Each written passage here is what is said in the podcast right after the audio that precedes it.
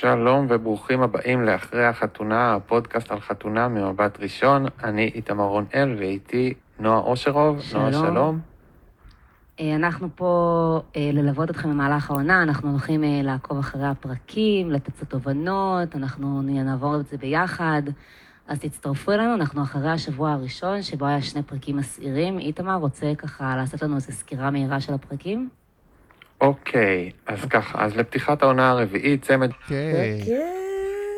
שלום. היי. היי, אנחנו אחרי החתונה, פודקאסט על חתונה ממבט ראשון, אנחנו נדבר על התוכנית מדי שבוע. ואני אגמגם ככה לתוך המיקרופון טקסטים שהכנתי מראש. אז אנחנו בפרק מאה, נועה, סלבריישן, מזל טוב. יואו. מי שלא זיהה, כאילו למה שתזהו, כן? זו הייתה הפת... הפתיחה של הפרק הראשון שלנו. כן. אבל אני רוצה להגיד ש... ש... ששווה למי שלא שמע לחזור. אני שמעתי קצת מהפרקים הראשונים עכשיו, לקראת פרק המאה, אה, אה, אה, מכל ההתרגשות, והם היו טובים, היינו יותר מקצועיים, היינו יותר רציניים, היינו, כמו שאתם רואים, ישר חתכתי לתקציר, הכל כן. היה מאוד מאוד אה, מעודק. הכל מאוד מתוקתק, אנחנו פשוט יותר התאהבנו בעצמנו. זה מה ש... כן, בהתחלה אנחנו אבל... באנו עם... אנחנו ממש התכוננו, היינו מתכוננים לפרקים. יש שם תובנות ומחשבות ממש, מנוסחות. מהפרק ראשון כבר יש דברים מנוסחים. כן, עכשיו אנחנו כזה מתיישבים, מתיישבים בשיער. כן. אבל בסדר, אבל מצד שני יש בזה, יש שם משהו, יש שם דברים קצת יותר תקועים לדעתי. אני חושבת שזה יותר נתקע. איתמר ואני גם בטח רבים יותר, זה קצת חבל. בהתחלה רבים יותר. כן, בהתחלה רבים יותר, וחבל. כן. היה טוב שרבנו. כן, כן. אבל... אין לנו כוח יותר. כן, לגמרי. אבל מאה פרקים, ורצינו לעשות פרק מיוחד, וחשבנו להביא כל מיני אורחים, ושבוע שעבר אמרנו לכם, כן, תשלחו לנו סיפורים, יהיה לנו אורח מיוחד, נעשה זה, ובסוף החלטנו להתמקד בעצמנו. אז קודם כל תודה לכל מי ששלחה סיפורים, וסיפורים מדהימים שכמובן יזכו לבמה בשבועות הקרובים, אבל אנחנו, אנחנו החלטנו כאילו לעשות בדיוק ההפך, אנחנו הולכים רק לדבר על עצמנו. נכון, חשבנו לעשות לפרק מאה, אז אמרנו נעשה מאה דברים שלמדנו מהפודקאסט. כן, כאילו בעצם, מה זה מאה דברים?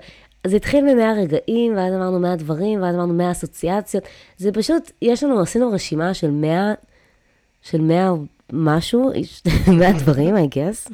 אבל לא שלמדנו. אובייקטים, סקלרים. מאה סקלרים מתוך אובייקטים. דברים מתוך הקבוצה שהיא נקראת אחרי החתונה. אז זה הולך להיות באמת למאזיני ה-או ג'י, אנחנו נחזור פה לתקריות וסיפורי עבר. זה האירוניה, האירוניה פה, שאנחנו, אני תמיד נגד פרקי לקט, אנחנו לא רואים פרקי לקט, אנחנו לא מדברים על פרקי לקט. והנה לפרק מאה, אנחנו עושים פרק לקט. אבל כן, אבל זה למאזינים, זה לנו, זה למאזינים הנאמנים, שיזכרו בכל הרגעים היפים והדברים היפים שהיו לנו במאה פרקים, מאה פרקים זה מלא, נועה. פעם היינו, אה, אתה יודע, היה לנו עקרונות, היינו אומרים, אנחנו לא עושים לקט, אנחנו לא חוזרים על תוכן, ועכשיו בפרק מאה אנחנו כבר נהיים כמו התאגידים הגדולים. כן, יש לנו מאזינים, יש לנו קיום, כאילו, אנחנו כן. לא צריכים להוכיח את עצמנו. לא, אבל זה כן יהיה כיף, זה יהיה מרגש, זה יהיה כיף. ויש לנו גם תגליות חדשות בקשר לדברים ישנים, ויש יש הרבה דברים לא, לדבר עליהם. יהיה מסע מאוד מרגש. אנחנו בכל זאת נזכיר שאתם עדיין נדרשים לדרג אותנו. לדרג אותנו? אה, לא, אנחנו רוצים לדבר על זה. אוקיי, נעצור הכל, לפני הכל, יש פה איזה בושה וחרפה. עכשיו, אנחנו יודעים שבמספרים, אתם המאזינים, כרגע הדירוג שלנו בספוטיפיי לא רק שלא נשאר על ארבע נקודה שבע אחרי שדיברנו, הוא ירד ל-ארבע נקודה שש. עכשיו, יש כל מיני יאיר נתניהוים ואנשים בשליחות להרוס לנו, וזה בסדר, אני מכבד את זה ומקבל את זה. אבל אני מבקש מכל... אנחנו מאשים את הימין, בקיצור. לא, יאיר נתניהו, יכול להיות גם שמאלני, הוא יאיר נתניהו באופיו, הבן אדם שדירג אותנו נמוך. זה לא משנה, זה לא דעה פוליטית. אבל כל מאזין פה עכשיו, תתייצבו עכשיו ותתנו לנו חמישה כוכבים כדי להעלות את הדירוג, זה בושה וחרפה, זה לבון, זה יריקה לנו בפרצוף, ואנחנו מבקשים להתייצב. נכון. הירידה ל-ארבע נקודה שש זה, זה קו אדום, זה קו אדום, ואנחנו צריכים למתוח קו בחזרה, ואנחנו מצפים מכם להתגייס. כן. בבקשה, תודה. וכמובן, כרגיל, לשלוח לנו סיפורים לאיתמר נועה את ג'ימייל דוט קום, אנחנו במאה הפרקים, אנחנו לא הולכים לשום מקום, תודה רבה. הצטרפו לקבוצת הפייסבוק. אכלו לנו דברים לקרא, אחרי פרק המאה שאתם שומעים אותו, ולמה לא? ו... אה, אני גם, יש לי שני דברים להגיד. אחד, אני מאוד מצוננת, אז אני לא יודעת איך אני נשמעת, אבל הכל הסקסי של השבוע שעבר... הוא יותר, זה יותר. זה יותר סקסי? אני מרגישה שזה ממש... בסיינפלד, בסיינפלד בארץ עכשיו. כן, אז אני ממש מרגישה כמו צפרדע, סליחה. והדבר השני שרציתי להגיד, כן, לקח לנו זמן להרים את הפרק הזה, ולא כך קלטנו בגלל כל המלחמה וכל מה שקורה. ולא יודעת, זה כאילו נראה לי מוזר לחגוג דברים על אמת כרגע, עדיין. מצד שני, גם, גם להזכיר את זה, זה לא, אני מרגישה שזה סתם מס שפתיים, אבל אז לא מזמן ראיתי איזו הזמנה לאיזו הופעה, לאיזו שיחה, לאיזו הרצאה, הכי לא קשורה לעולם, ואמרתי לעצמי, וואו, איזה מוזר זה כאילו ללכת לדבר הזה עכשיו, אם נגיד באיזה יום קשה או משהו כזה, אז אני לא יודעת, אני חושבת שגם בגלל זה עשינו את הכל קצת ברגע האחרון, אז... לא, אנחנו... לא, אבל עכשיו אנחנו חוזרים אחורה, זה לא ברגע האחרון, השקענו הרבה מאוד, ישבנו יומיים... לאיתמר ואני יש הגדרות, לאיתמר ואני יש הגדרות שונות למה זה הרגע האחרון. למה, אני כבר, אני כבר כאילו, אני עוד מלפני השביעי באוקטובר, חושבת מה נעשה בפרק מאה. ואז בגלל השביעי באוקטובר, זה כאילו נעלם לי לגמרי מהרדאר, אבל איתמר אמר, וואו, שלושה ימים לפני, היא הזכירה לי שזה פרק מאה, פשש, יפה. לא, שלושה ימים, לא נכון, שלושה ימים לפני הכנו את מה שאנחנו מקבלים פה עכשיו, אחרי שכבר כשלו התוכניות הקודמות. כן. ואני רוצה להגיד שברוח התקופה, זה אסקפיזם, זה החזרה אחורה הזאת, לתקופה של, של השישי, ב, השישי בנובמבר, באמת, אנחנו חוזרים לתקופות נחמדות יותר, אנחנו לא באמת נזכר בפרקים האחרונים כל כך הרבה, כן. אלא אנחנו חוזרים, ולהרבה עונות קודמות שכל המאזינים, שהרבה זמן לא דיברנו על התוכנית, אז יהיה לנו כיף גם להיזכר במשתתפי העבר שאהבנו במיוחד ודברים כאלה. אוי שיט, זה כל הזמן עושה לי בעיות. מה עושה לך בעיות? הגוגל שיט, בנינו שיט. אה, שיט. כאילו, כאילו, נו. יש מסמך, יש מסמך. מסמך אקסל של הגוגל דוקס, אבל הוא כל פעם מזיז ערכים ממקומות למקומות, אבל עשינו מאה דברים, ואנחנו נעבור להם די מהר, אנחנו צריכים איזה דקה לדבר, אפילו פחות מדקה לדבר, אבל נחזור ונדבר. לכבוד הפרק מאה, אני אהיה יותר גמישה עם הקשב והריכוז שלי אולי, ואני אצליח... אפשר לקוות, רגע, את רוצה להתחיל מאחד או מה... אין, אין ממש משמעות לסדר. נועה סדרה את זה באיזושהי צורה, אבל אין ממש משמעות לסדר, נכון? נתחיל מאחד, ואז נראה איך זורם לנו עם האחרים. אוקיי, אז אחד הראשון הוא אין אותנו, שזה מתאים לתמה, כי גם היום אין אותי. אין, נכון. אין אני, לי כוח. אני, okay. אני גם כתבתי אין אותנו, כי לא משנה מתי אנחנו מקליטים, איתמר התלונן שהשעה שלו נוראית הרבה יותר משלי. לי תמיד קשה. בעיקר אין את איתמר, זה מה שנוער. זה נכון, זה נכון, זה דרך חיים, אני חושב. נכון? זה מאוד מייצג אותנו. אולי זה המקום הראשון, אולי זה היה צריך להיות הדבר האחרון. אני חושבת שאתה הורדת אותי לתאומות הנשייה של אין אותנו, אבל אני פעם הייתי בן אדם שמאוד קיים. כן. זה המונוגמיה, השקיעה על הבורגנות. בדיוק. זהו. אין אותך, נועה, עוד שנייה, את כבר גמורה, את כבר לא בן אדם. מספר שתיים. אם מדברים על אנשים גמורים. דני החתן. דני החתן, אני חושב שהוא הכוכב של הפודקאסט שלנו, נכון? הכוכב של הפודקאסט שלנו. אנחנו, כאילו, המתמודד שהכי אהבנו, מהעונות שסיקרנו, כי לא סיקרנו את העונות, עם אמיר זהבי וכאלה. נכון. אז דני, הוא פשוט היה חייב לקבל מקום של כבוד פה בתור מושג, אישיות, סטייפל, אבן דרך, כל פעם גם היה מתמודד נוסף, למשל, למשל חשבנו שרונן יהיה כמו דני, אבל לא, אכזב, כאילו אין על דני החתן. לא, פשוט... רונן הוא, הוא מיוחד בצורה אחרת, נכון. אין, אין על דני החתן. ואולי גם דני החתן היה ההבאה הראשונה המשותפת שלנו, ההבאה הראשונה שלנו, אז, כן. אז אי אפשר לשחזר את זה. הוא היה מאוד ישראלי, כן. מאוד לא תפקודי. מאוד אלום קרב. הר, הראשון שנועה אמרה בדיוק, שנועה כן. פיתחה עליו את תיאוריית הפוסט-טראומה. כן. מה עוד יש להגיד על דני? חכה, יהיה עוד בהמשך, אל תדאג, הוא יחזור. יהיה עוד בהמשך? בטח. נחזור אליו. אוקיי. אוקיי. השלישי. שלישי. הסיפור הטוב הראשון שלנו. כשהתחלנו את פינת הסיפורים שלנו, אז אנחנו רוצים לתת, לציין את המאזינה, שגם באה אחר כך והתארחה בפודקאסט, ואז גם חשבנו שזה סיפור שלה, מאיה פז. הסיפור על הגבר שאירח מישהי בדירתו, הכין להם ארוחת ערב, והיה לו רק מזלג אחד. אז הם צריכים אה, לאכול באותו מזלג. כן, זה היה סיפור יפה, איש עם מזלג אחד, מה יש לנו עוד להגיד עליו? אין לנו מה להגיד, לכן אנחנו נעבור לדבר הבא. הדבר הבא זה, אני חושבת שאני רוצה להגיד משהו כללי, הדבר הבא זה כל השמות שאנחנו מציעים לאנשים, כל השמות. כל השמות. יש לנו עוד שמות פה, אוקיי, בסדר. כל השמות בעיקרון. רציתי לפתוח עם השם הכי טוב שהמצאנו, שזה רובוט ורובוטה. זה, כי זה שם שאת המצאת. כי זה שם שאני המצאתי, בדיוק. אתה יכולה להגיד שהוא הכי טוב. אתה לא חושב שהוא הכי טוב? אני לא בטוח, אני לא יודע. יש גם כאלה שמות. אני מעדיף שם שאני המצאתי. מה, כלום וכלומית? נניח כלום לכלומית, משהו שאני המצאתי. רובוט ורובוטה יש בזה כל כך הרבה אסוציאציות, כי גם כי היא אשת עבודה ורוסיה, אז זה רובוטה, כי הם שניהם רובוטים. כלום וכלומית, אין פה משחק מילים מתוחכם במיוחד. לא, זה שם טוב, אין ספק, אין ספק. אני רוצה להגיד שאבל מאוד גם אהבנו את רובוט ורובוטה, שרובוט, איך קראו לו? ליאור. ליאור, זה הייתה כיס שהם מצאו שם בזה, הומו בארון במקרה הטוב, דברים אפלים יותר בארון שאני לא רוצה לדבר עליהם במקרה הרע, בן אדם באמת שכאילו אמיני ברמות הכי גבוהות, וקיבל בחורה באמת אמינית ברמות הכי גבוהות, אבל בחורה אמינית זה דבר יחסית רגיל בעולמנו, רופאה כזאת מצליחנית. כן. וביחד הם מימשו את הזוגיות הכי חסרת רגש, חסרת מיניות, חסרת התאמה כלשהי. הכי מהונדסת. מכנית שראינו בחיים שלנו, ולא האמנו שהם שכבו. ואנחנו עדיין לא חושבים שהם שכבו. יש להם ילדה, ואנחנו עדיין ילדה ריטה, ואנחנו עדיין לא חושבים שהם שכבו, אנחנו רוצים... ואנחנו לא... כי אתה... דיברנו על זה כבר ש... יש אנשים שאתה יכול לדמיון אותם שוכבים, כמו אסף גרנית נניח, אנשים שאתה ממש יכול לדמיון איך שהם שוכבים, כמו דוגמת שלי תמיד, כאילו, נורא, נורא מגיע לדמיין את אסף גרנית מזדיין. אותם אני לא יכול לדמיין איך הם שוכבים, וגם היה איזה רגע, אני רוצה להזכר איזה רגע ש...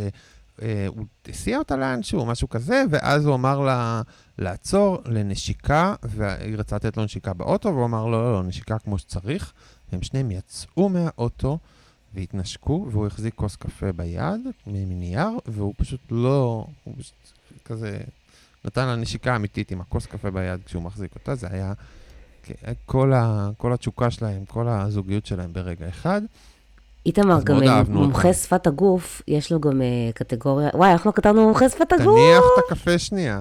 לא כתבנו מומחה שפת הגוף. נכון, בהתחלה ממש אמרת שאני מומחה שפת הגוף. אבל מה מומחה שפת הגוף? אתה קורא שפת גוף. אנשים, זה בני אדם. אמרתי שזה לא נכון לרוב, אבל בסדר. אני תמיד חשבתי שכאילו לקרוא לעצמך מומחה שפת הגוף, זה קצת בדיחה על כל האלה שקוראות לעצמן באמת מומחית שפת הגוף. כאילו שכל מה שהן עושות זה פשוט... להסתכל על אינטראקציה ולפרשן אותה? כן, כן, כן, ואז הם ממש כאילו מנסים לקרוא דברים, אשמה וכאלה. כן. טוב, נעבור למספר חמש, סלבריישן, שזה מה ששמעתי את הקטע, סלבריישן, חגיגת הפנקייקים. יש לי את הקטע הזה, זה מה שרציתי להביא לך. במקרה הכינותי מראש. וואו. אנחנו רק נספר שנייה על המאזינים במה מדובר, מדובר באחד מהסיפורים האיקונים שקיבלנו, על מישהו שיצא לדייט עם מישהו, והיא הזמינה מנה שנקראת סלבריישן ומקס ברנר, והוא לא הזמין כלום, והיא הלינה על כך שהוא לא הזמין כלום, וחשב שהוא יחלוק איתה את המנה. כן, אני חושב שזה הזוי שהוא יחלוק איתה מנה, שנקראת סלבריישן. כן, ואיתמר ואני החלטנו לבדוק את זה בעצמנו, וזה מה שקרה. את מזמינה מנה, ואז את אומרת, רגע, הוא לא מזמין כי הוא קמצן פשוט, והוא לא רוצה להשקיע בי עוד שלושים שקל, לעד כמה עוד מנות במקס ברנר. אני כאילו, כן, כל זה סלבריישן, זה חלוקה ברמות, זה כאילו, אני לא יודע מה... אולי נעשה גוגל ונבדוק אם זה עדיין קיים במקס ברנר. למנה קוראים סלבריישן, סלבריישן מקס ברנר? קיצר, לא, אבל אני כאילו מסכים איתך, אם זה לא היה מדובר בכינוח עצום, אבל כינוח חולקים, כינוח חולקים, כינוח חולקים. אני אוכל שני ביסים של מאותו כוסים. אומייגאד, יש, הכי כיף, פתחתי מקס ברנר סלבריישן, נכנסת לפוסט בפייסבוק, הכי כיף להתפנק בסלבריישן בסופש גשום וסוער. תייגו חברים שהייתם חולקים איתם את המנה המשלמת הזאת. אוקיי, היא תאמרה, אני לוקחת הכל בחזרה. חולקים אותם. ענקית, זאת מנה ענקית, אני באמת. זה שלושה ופלים בלגים. נו, באמת. זה ארוחה לשלושה. לא, אני בלם, שנייה, אני חייב לראות את זה. ראיתי, עשיתי חיפוש. יוס. יש שם סיר, יש שם עדשי שוקולד, יש שם בננות על אחד, גליטת שוקולד על אחד, קרמים על שם. והזינה יקרה, אני מחליפה את עמדתי, יש לך מזל שהוא רצה אותך, למרות שאת תכננת לאכול את כל זה לבדך. בדייט. אבל הדבר החמוד זה שהם היום ביחד, הם נשואים. כן, ומזל גדול. כן. הוא ימנע ממנה לאכול מנות ענק. כל הסיפור היה על איך הסכמתי לקבל אותו, למרות שהוא לא הזמין כלום, וזה הפך להיות איך הוא הסכים לקבל אותך אחרי שאכלת את כל זה. אז זה באמת היה אחד הסיפורים הטובים שלנו, והוא גם משלב את... הוא גם מדבר על אוכל, שאנחנו ממש אוהבים, זה מפרק האוכל הגדול שלנו, ששמו היה סלבריישן. סלבריישן, כן. מעבר הרנדומלי ביותר. אמיר זהבי. אמיר זהבי. זה הדבר העצוב בפודקאסט, שלא יצאנו לסקר אותו. כן. לא יצאנו לסקר את ה... הוא לדעתי המשתתף שאני הכי אהבתי בכל תולדות התוכנית. כן, מדווח מהבונקר, איתמר תמיד השווה את הקטעים שלו לפרויקט המחשבה מבלר. כן, היה... הוא, הרי הוא לא נמשך לדנית, והוא נורא נלחץ מזה, והוא תמיד נתן וידועים למצלמה, כאילו רודפים אחריו, ועכשיו הוא כזה מספר את האמת שיש לישראל פצצת אטום או משהו כזה. הוא גם הכניס לנו את המושג המדהים של אינטרוולים ווואטסאפ. כן, האינטרוולים. שהוא עונה לה באינטרוולים, כאילו הוא מחכה, הוא מחכה קצת עד שהוא עונה, ואז זה מין רמז כזה לזה שהוא לא הכי מעוניין. כן, הוא לא יאמין שמדברים על האינטרוולים, והוא בכלל בפינלנד. זהו, אני די בטוחה שהוא טס הישר למקלט האטומי שלו מהשביעי באוקטובר, והוא באיזה בונקר בפינלנד. כן, וכל הכבוד לו על זה. אבל זה באמת עצוב, שזה בן אדם שכאילו הייתי רוצה לסקר בפודקאסט גם. כן. כי גם בריקאפ, בהתחלה גם ב... בעונות הראשונות, עוד כתבתי את הריקאפ, אבל כשכתבתי את ה... כאילו בעונות הראשונות שלנו, שאנחנו סיקרנו את זה, כתבתי את הריקאפ, אבל בעונות הראשית, בעונה שלא שכתבתי את הריקאפ, אז אתה צריך להיות עדין באיזושהי מידה, אז צחקתי עליו די הרבה, וכתבתי דברים כמו פרויקט המחשבה מבלר, וגם נראה לי קיבלנו דיווחים ממנו שהוא נעלב ממני, כן. אבל הייתי עדין יחסית. אז בעצם הפודקאסט נתן לאיתמר הזדמנות לתת דרור ל... לכל מה שהוא רוצה להגיד על האיש הנפלא הזה. פספסנו, אני מרגיש שפספסנו שלא סיקרנו את אמיר זהבי בזמן אמת. ממש, מה לעשות, חבל. והנה עוד סיפור מאזינים. הדבר הבא, סיפור מאזינים שהוא למעשה, סיפור מאזינה שהוא למעשה אני, מספר שבע, השידה הירוקה. אני סיפרתי לאיתמר סיפור שלם על סכסוך בבני זוג על שידה ירוקה שתילקח או לא תילקח מדירה קודמת לדירה חדשה, של זוג שעובר לגור ביחד, ולמעשה זה הסיפור שקרה לי, כי אני רציתי אישרור על כך שהשידה שלי הייתה צריכה לעבור לפה, ועד היום אני מבקה על השידה הזאת. ולא קיבלתי אישרור, כי השידה עצומה. היא קנית שידה עצומה ולא פרקטית בשום מידה, וזה המצב. אבל לא, אבל אני שמתי אותה, שמתי תמונה שלה בקבוצת הפייסבוק, ומאזינות שאני הלכתי ובדקתי ויש להן סטייל, אישרו שזאת שידה מהממת, אז תודה רבה. ואמרו שהיא גדולה מדי. היה תגובות ברורות שהיא גדולה מדי, שידה גדולה מדי, אין מה לעשות, בריתים צריכים להיות גם פרקטיים. הדבר הבא זה איש שלא ידעתי מספיק על קיומו וחשיבותו בתרבות הישראלית, כן, לפני שפגשתי את איתמר. חוסר היכרות שלך עם חיים, או הרצה שלי את חיים אתגר? כן, אז בגלל זה אני, אתה פשוט כל הזמן מזכיר את חיים אתגר, ואני לא הבנתי את חשיבותו של חיים אתגר, ואז אתה חשפת אותי למתחזים ולכל מה ש... כן. ואם יש איש שבאמת היינו רוצים לארח, וזה מעולם לא יקרה, זה חיים אתגר. חיים אתגר הוא מדהים, הוא כאילו גם, הוא, הוא, הוא מושלם בשבילי, כי הוא גם גאון ומייצר יצירות שבאמת יש בהן איכויות מאוד גבוהות, והוא גם כאילו בדיחה, הוא חבובה, הוא כאילו דמות, הוא קריקטורה, הוא לא בן אדם אמיתי. והשילוב בין, בין זה שהוא בדיחה לבין זה שהוא מייצר תכנים מעניינים, אה, זה מדהים, המתחזים זה מדהים, חיים אתגר רוצה... יוצא מהשיחים זה מדהים, מקום שמונה, זה זה שאת למדת על חיים אתגר דרך הפודקאסט בעצם. נכון. על פועלו של חיים אתגר. אגב, זה לא מקום, אנחנו לא דרג, לא טרחנו לדרג את זה לפי מקומות. אבל אנחנו צריכים לתת את המספרים, כדי שנדע איפה אנחנו נמצאים, כי אנחנו צריכים גם להתחיל להתקדם. אוקיי, אז יש את סניר קרן, תיאוריית סניר קרן.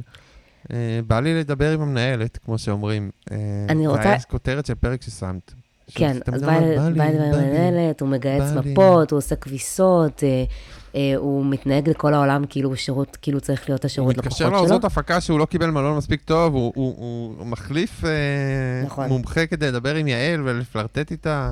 בכלל, כל הדיבור על תיאוריית, על כל הדיבור על סניר, אני חושבת שסיכם לנו משהו מאוד יפה שאנחנו עובדים, שאנחנו אוהבים לדבר עליו בפודקאסט, זה על הדמותו של ההייטקיסט הישראלי, ואיך הוא מתייחס לעולם. תודה לך, סניר. וגם ההשוואות הכי יפות זה השוואות שברמה הפיזית הן לא קיימות. וסניר, באותו גבר שחור וקטן ועווה.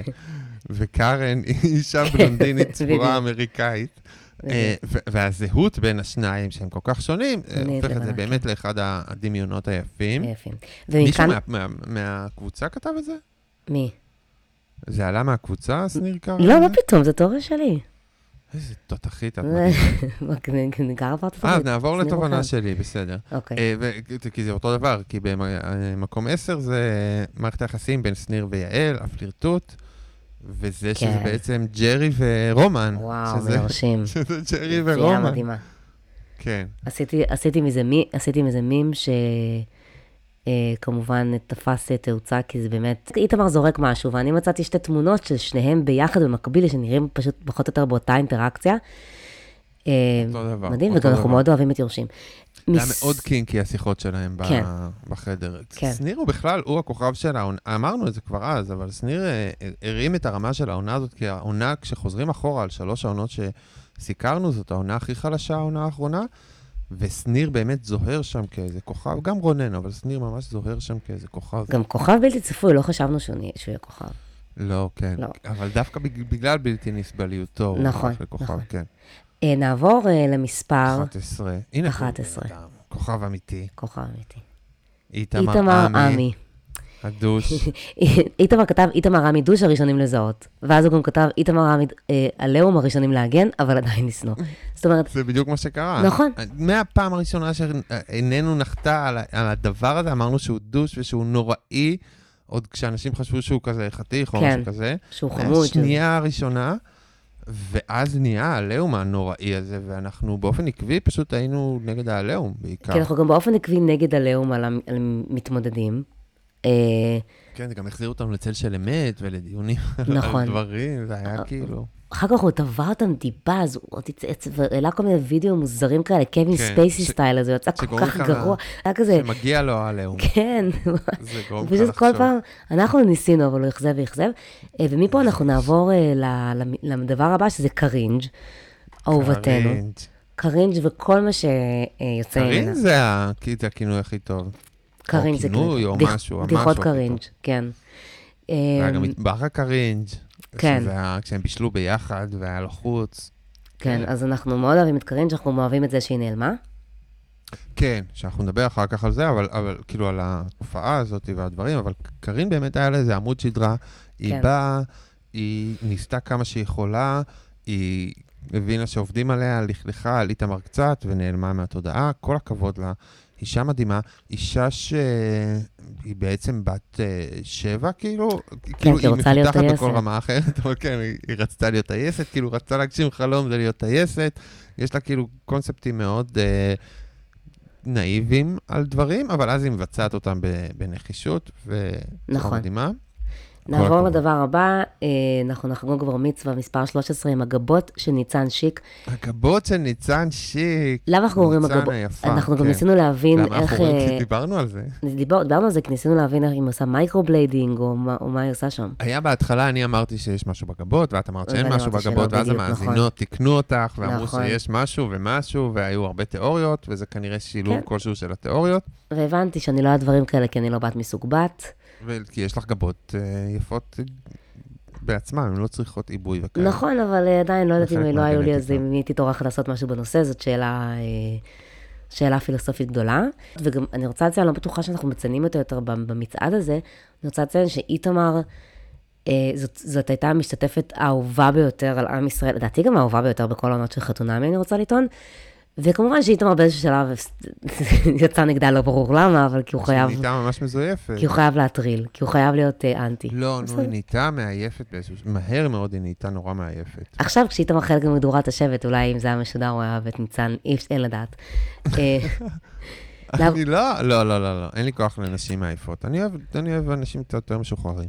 נעבור לדבר הבא, אנחנו צריכים שם חדש, כפי שאתם יודעים, אנחנו תמיד מחפשים שם חדש לפודקאסט. אם יש לי מישהו רעיונות, מוזמנים אה, להציע. כן, זה, זה הסיפור בהתחלה, אמרנו איזה שם יהיה לנו, ואז אה, אני אמרתי, השם, אני הייתי במאקו, אז השם הראשון שנתתי זה חתונה מבט ראשון לפודקאסט, ואז אה, מאקו עשו פודקאסט וככה הם קראו לו. לא, בסדר, אמרת שככה בטוח מאקו יקראו לפודקאסט שלהם.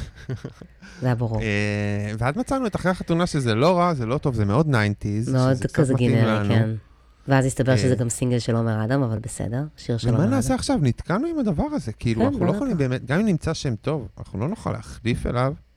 כן, היה זו תקופה שלא, היה לנו כמה שמות טובים, כשהתחלנו לעשות כל הסיפורי מאזינים, חשבנו לשנות את השם, והיה לנו כמה רעיונות טובים, אבל פשוט לא עשינו את זה. וזהו, נתקע עם השם הזה לנצח. תחשבי להמליץ למישהו על פודקאסט, תשמע, אחרי החתונה, זה ישר מוריד, זה ישר מחשיד, למה חתונה, מה אנחנו עושים פה? מה הקשר, כן, כן. לא מתאים, לא מתאים.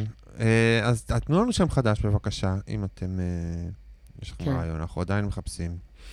אז זה אחד הרגעים היפים שחזרתי לשמוע, את זוכרת את הרגע הזה? את זוכרת את הרגע הזה? לא מצאתי אותו, אבל בטח. תגיד, תספר למאזינים מהרגע. אני פה גר ליד בלומפילד, ומדי פעם מועדי הפועל תל אביב מחליטים לעשות מתחת הבית שלי, כאילו, עידוד עם טופים, טופי ענק כאלה וכאלה, והיה להם איזה משחק רדיוס, משחק רדיוס לבנות, זה משחק שהאוהדים אסורים להיכנס, כאילו אין אוהדים במגרש, אז במקום, והרחיקו אותם מבלומפילד, אז הרחיקו אותם מאה מטר מבלומפילד לבית שלי, והם פתחו עם טופים וכאלה וכאלה וכאלה, ואנחנו ביטלנו את ההקלטה באותו יום, והקלטנו יום אחרי, אבל uh, לפני שביטלנו, אני התקשרתי למשטרה ב, uh, כדי לדווח על הדבר הזה, והייתה שיחה נורא יפה, אוי חבל שלא מצאנו אותה. צריך למצוא אותה, אני לא מצאתי אותה, וכי אחר כך שמתי אותה כפתיח בפרק הבא.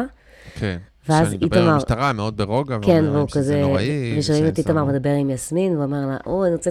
אני שונא אותם, אני רוצה לשאול את האנשים האלה, איזה אנשים, מה המספר של המשטרה? מה המספר של המשטרה? זהו, זה, התחלתי את זה, מה המספר של המשטרה? כן. אבל כן, בסוף זה לא עזר, והקלטנו רק למחרת, וזה הרגע יפה. אני רוצה לאחד את שני הרגעים הבאים שלנו, והם שניהם קשורים לגיאוגרפיה. שש עשרה ושבע עשרה, כן. כן, הם שניהם קשורים לגיאוגרפיה. הדבר הראשון זה שאיתמר אומר, הכנרת מכוערת, אין טבע בארץ.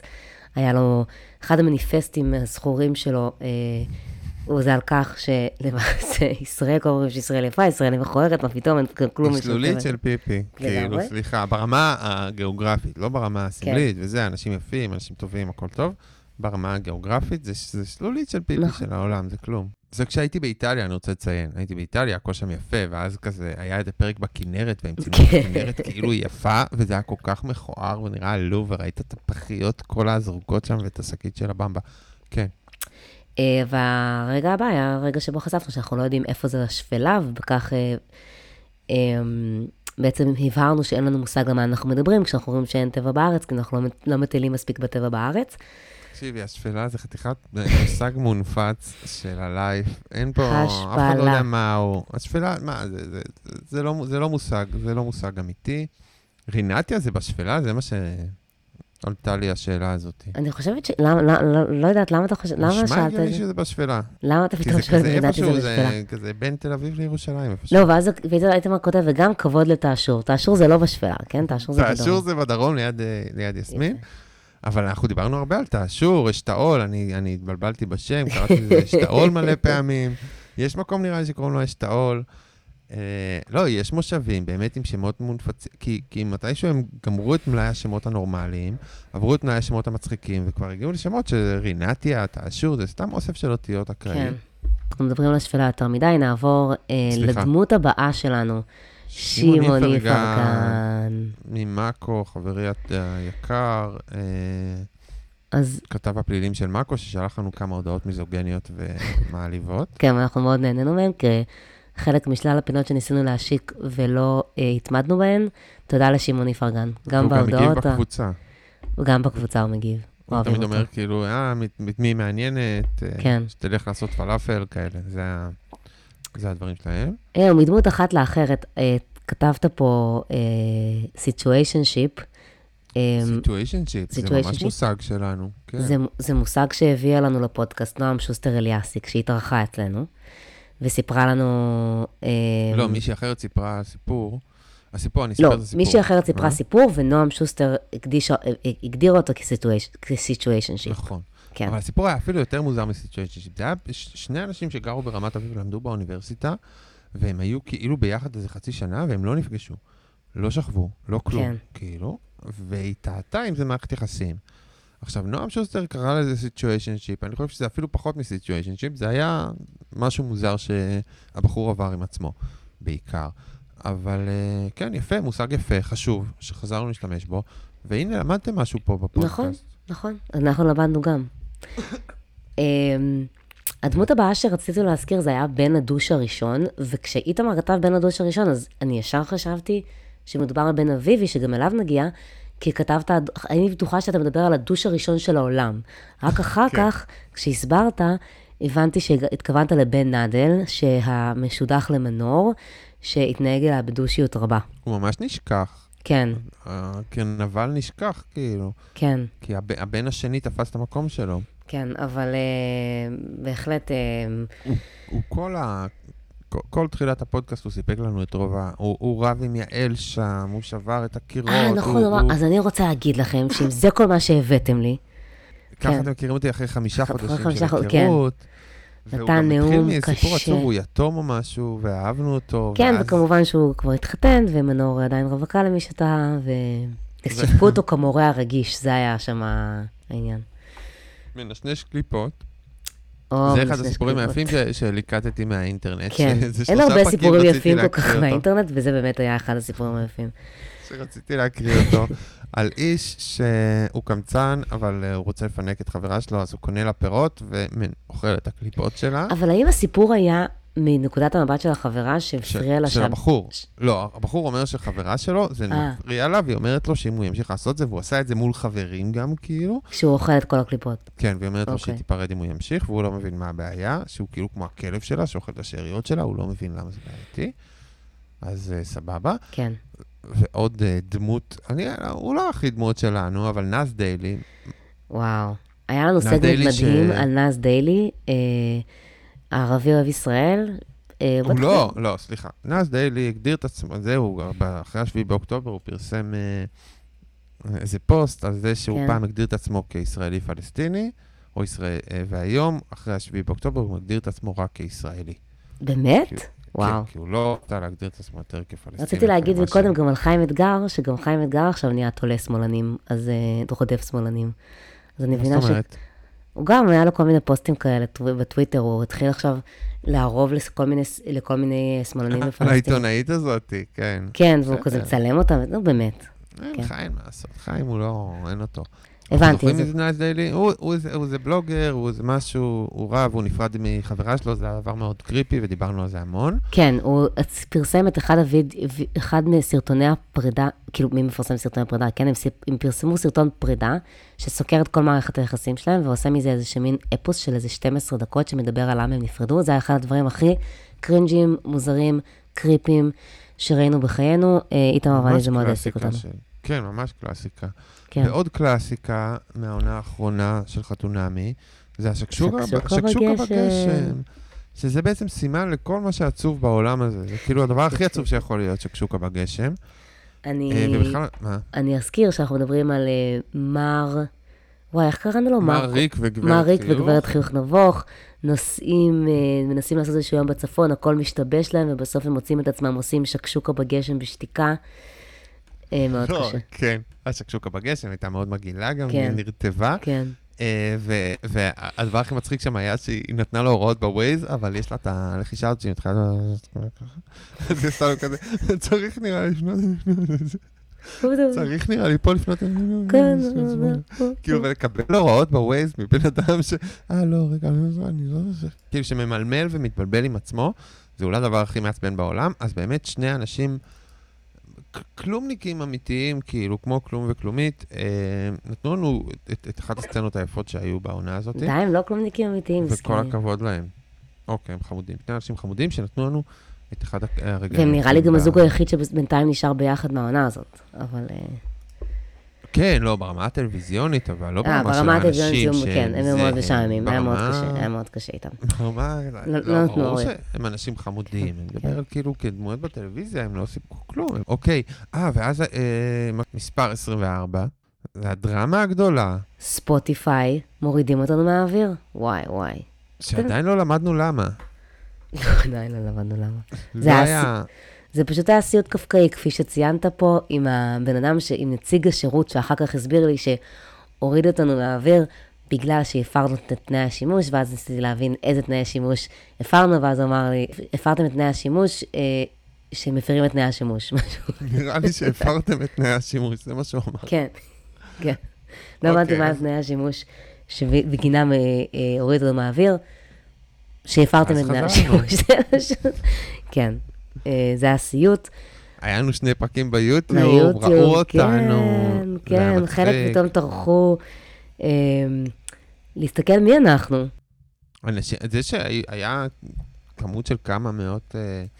שאנשים שטרחו והלכו עד ליוטיוב וזה, זה ממש... ממש ריגש אותנו, ממש. ממש, זה היה נחמד. זה דרמה, אני אוהב רגעים כאלה שאתה כאילו הכל נשבר, ואין יותר פודקאסט, אנחנו מוחרמים ואוטלים, ואז חוזרים. ואז חוזרים, נכון. מה זה השוואת מתמודדים למאכלים? אז אני פעם אחת, היה איזה סגמנט שעשיתי, נכון. שבעצם לקחתי את כל המשתתפים, והשוויתי אותם למאכלים, אז ככה הגעתי לחורש צבזי. לקוקו זבזי, שדני הוא קוקו ושני הפרסייה היא זבזי, אז זה קוקו זבזי. והיה שם עוד קודם דבר, אמרתי שמשהו על, אמרתי על מעיין ואומרי אז שהם פיצה, ואתה אספת על זה שאיתמר ו... איתמר וקרין אמרת שהם קרמל מלוח, נראה לי שזה משהו שכזה בהתחלה היה יוקרתי, ועכשיו פה נמאס לך ממנו.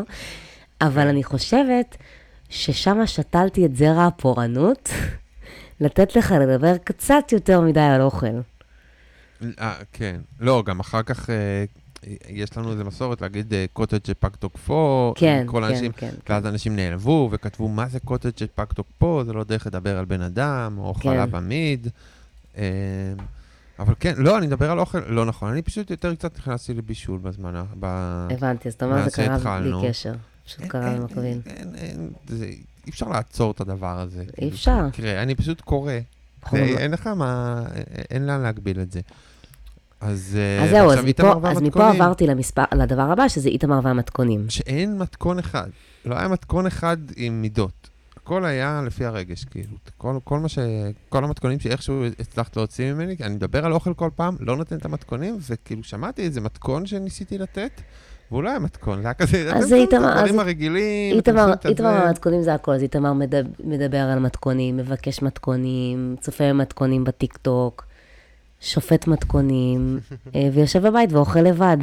אני מכין אוכל מדהים, מדהים, כל, אני כאילו, טאץ', היום הכנתי איזה רוטב עגבניות עם חמאה כזה, יצא מושלם, כאילו בין רוטב עגבניות לרוזה, אבל בין לבין משהו ממש טעים, הכנתי סופריטו אתמול, אני בשלן על, אני יודע להכין את האורז שעריה עם מטריות, סבתא מרוקאית. סבתא מרוקאית. זה ככה זה תמיד, זה אני פשוט מחמיא לעצמי.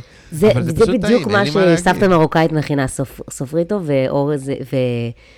נדע לך דג מרוקאית, שם התחיל. כן. הטרנד המתכונים התחיל מדג מרוקאי. בוא נגיד שאתה יותר ממש גבר אשכנזי שמבשל, אין שום קשר לסבתא המרוקאית.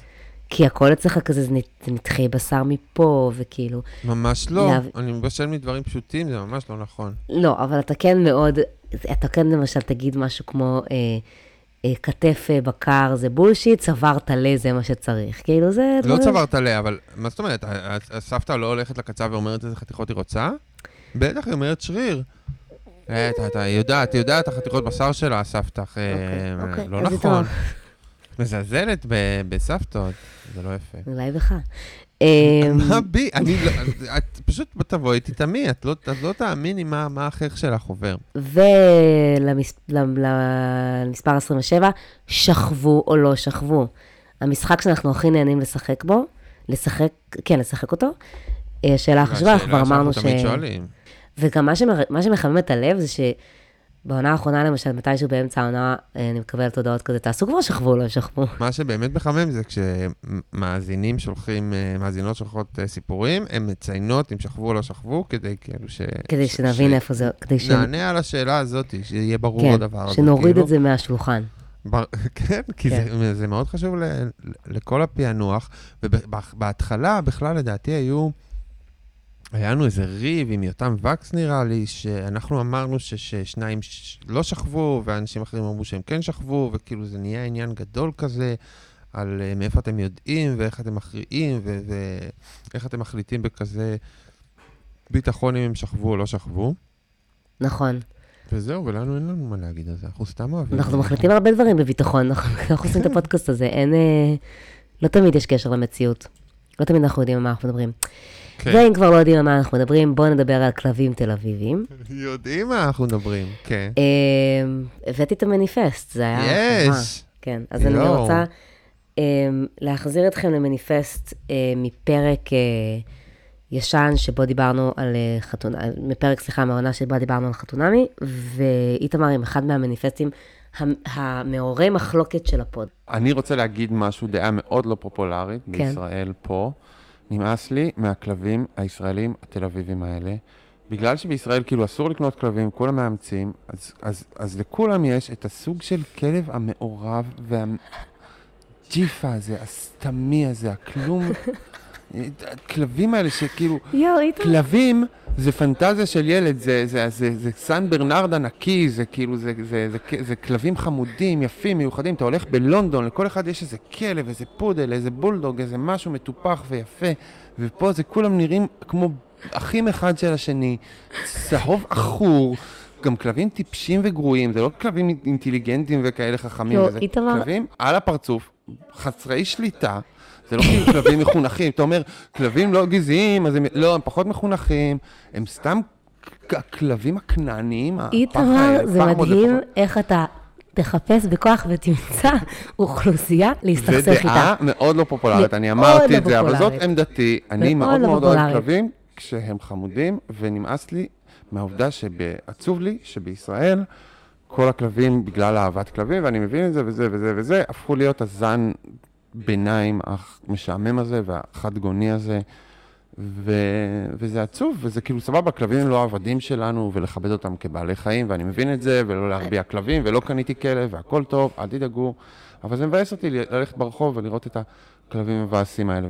חשוב להבהיר, זה מדובר בכלבים הכנעניים האלה, הבלונדינים, הבז' האלה, שנראים כולם בני דודים, אחים אחד של השני. ועכשיו איתמר הפך להיות בעלים של כלב, כלב מעורב בעצמו, זה הטוויסט. שלא בצבע בז', אין לי בעיה עם כלבים מעורבים, יש לי בעיה עם, עם העירוב הכנעני, החדגוני והאחיד של כלבים טיפשים וגרועים.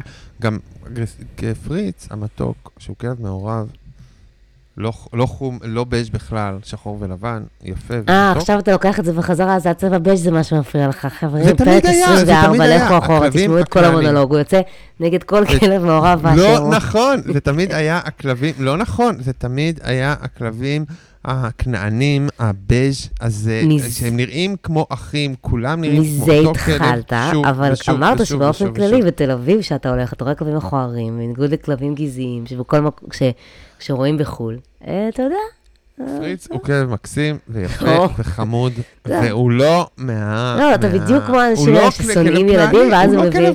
ששונאים איך שילדים, איך שאנשים צריכים לילדים, ואז הם מביאים ילדים שלהם, ואז הם נהיים כאילו... הילד שלי נסיך, הילד שלי הוא זה. אותו דבר, אותו דבר. יש, היה סוג כלב ספציפי, שאם היית בתל אביב, היית יודעת על מה מדבר. אני באמת, איתמר, אני יודעת על מה מדבר. נו, אז את מכירה את הכלב, אז נו, הספיקו, הוא נראה ככה. גם כל הישראלים מביאים את הכלבים שלהם מישראל לפה, הוא לא נראה ככה, הוא לא מהזן הזה. הם הרבה יותר גדולים, הם הרבה יותר טיפשים, הם הרבה יותר גרועים. המניפסט היה יותר רחב מזה, זה מה שאני אומרת. המניפסט לא היה מניפסט תורת הגזע על כלבים, הוא היה נגד הדבר הספציפי הזה של איזושהי חדגוניות אה, גזעית שנוצרה מתוך המצב בישראל וגרמה לזה שכל הכלבים הם הזן המאוד מאוד גרוע והספציפי הזה, המעורב הזה, שהוא כבר זן בפני עצמו של כלב תל אביבי גרוע ומכוער וגדול מדי וטיפש מדי. וסליחה לכל מי שיש לו כלב כזה, אתם בטח יודעים את זה, כאילו מזהים את הכלב שלכם במה שאני אומר ואני ממש מתנצל ואתם בטח אוהבים אותו מאוד.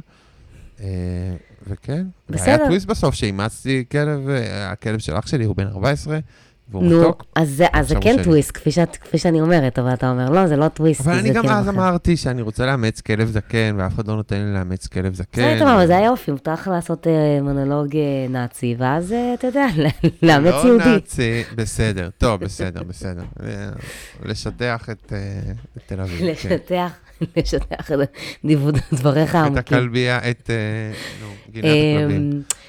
אוקיי, איפה היינו? כאן בראשית עולם. כאן בראשית עולם. יש פה, בוא אפשר לאחד את שניהם ביחד. בעונה הקודמת של חתונמי התחלנו עם נאומי ה... הנאומים הנוראים בחופה, שזה באמת היה תוספת כל כך מיותרת. ושני פסיכופטים קיבלנו. וקיבלנו שני נאומים איקונים, כאן בראשית עולם, כאן בראשית של משה, שזה נשמע כמו כאן במשלוח הזה, והנאום השני של ליעד הפסיכופת, נאום החתונה שלו, שהוא אומר לה, מה אומר לה, הידיים שלי הם שלך, הרגליים שלי הם שלך, הגב שלי הם שלך וכו'. והוא לא הכיר אותה, הוא לא מכיר אותה. הוא כתב את זה לפני שהוא ראה אותה, הוא כתב את זה מראש. אבל הוא נתן לה את כל האיברים שלו, ואז הוא מגיל עליה וכעס עליה. ושם ראינו את הניצנים הראשונים למה שהולך להיות הטרלול של הזוג הזה. וגם אצל משה ראינו ניצנים ראשונים לכך שהוא איש אפל, אבל... אבל זה בסוף עבד. זה עבד. כן, האפלה של משה היא יותר תפקודית. כן. אבל היא קיימת שם, דיברנו על זה שהוא מושך באף וכאלה. אז ליד פסיכופת... מוש, סליחה ליד, אתה לא פסיכופת, הוא נורא רגיש ונורא קשה לו. זה, ראיתם ההגדרה של הפסיכופת, הסף הוא די נמוך, זה לא... נכון, אין דבר כזה, פסיכופתיה, חבר'ה, זה קונסטרקט מומצא, ולא מומצא, הוא פשוט, אין לו קשר למציאות, כל הקונסטרקטים מומצאים, זה מומצא ואין לו ביסוס אמיתי במציאות. אנשים שהם ניינטיז, שזה קצת טעת, אבל בסדר, לא נגיד זה, כי היו לך רגעי ניינטיז. ליהו רגעי ניינטיז? היו לך רגעי ניינטיז, לא? אה, כן, היא כזה מגינה על נשים, ואומרת כל מיני דברים כמו, אל תשכבי איתו, כל מיני דברים כאלה. אמרנו שהוא הפאב הסליזי, וכשנתת כותרות, פתאום חרגת לכל מיני דברים שהם היו ממש מיניים בצורה כזאת. אה, הבנתי, וזה ניינטיז? אז טוב, בסדר, כי אני ילדת ניינטיז, ואני גאה בכך, אבל אנשים שהם ניינטיז, זה בדיוק, אתה כתב פה הג'קוזי של דני ושני, זה בדיוק היה, אנחנו אומרים ששני יוסיפוני אישה שהיא ניינטיז, כל המערכת של דני ושני הייתה מאוד ניינטיז, ולכן הבאתי לך גם קטע מתוך התוכנית שדיברנו עליו, ובוא תשמע.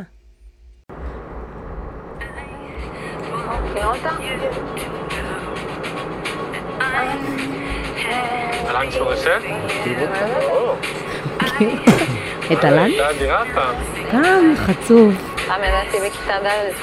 איזה אלטרנטיבית שאני, אלן שלו רשת בכיתה ד'. She goes down on your end, but theater Does she speak eloquently? Eloquently, זו המילה ששני רצה להגיד. I'm sure she make a really excellent mother. Because I love the kid who demanded a bit. This is the wife. And every time you speak her name, she will tell you that. But you're still alive eloquently.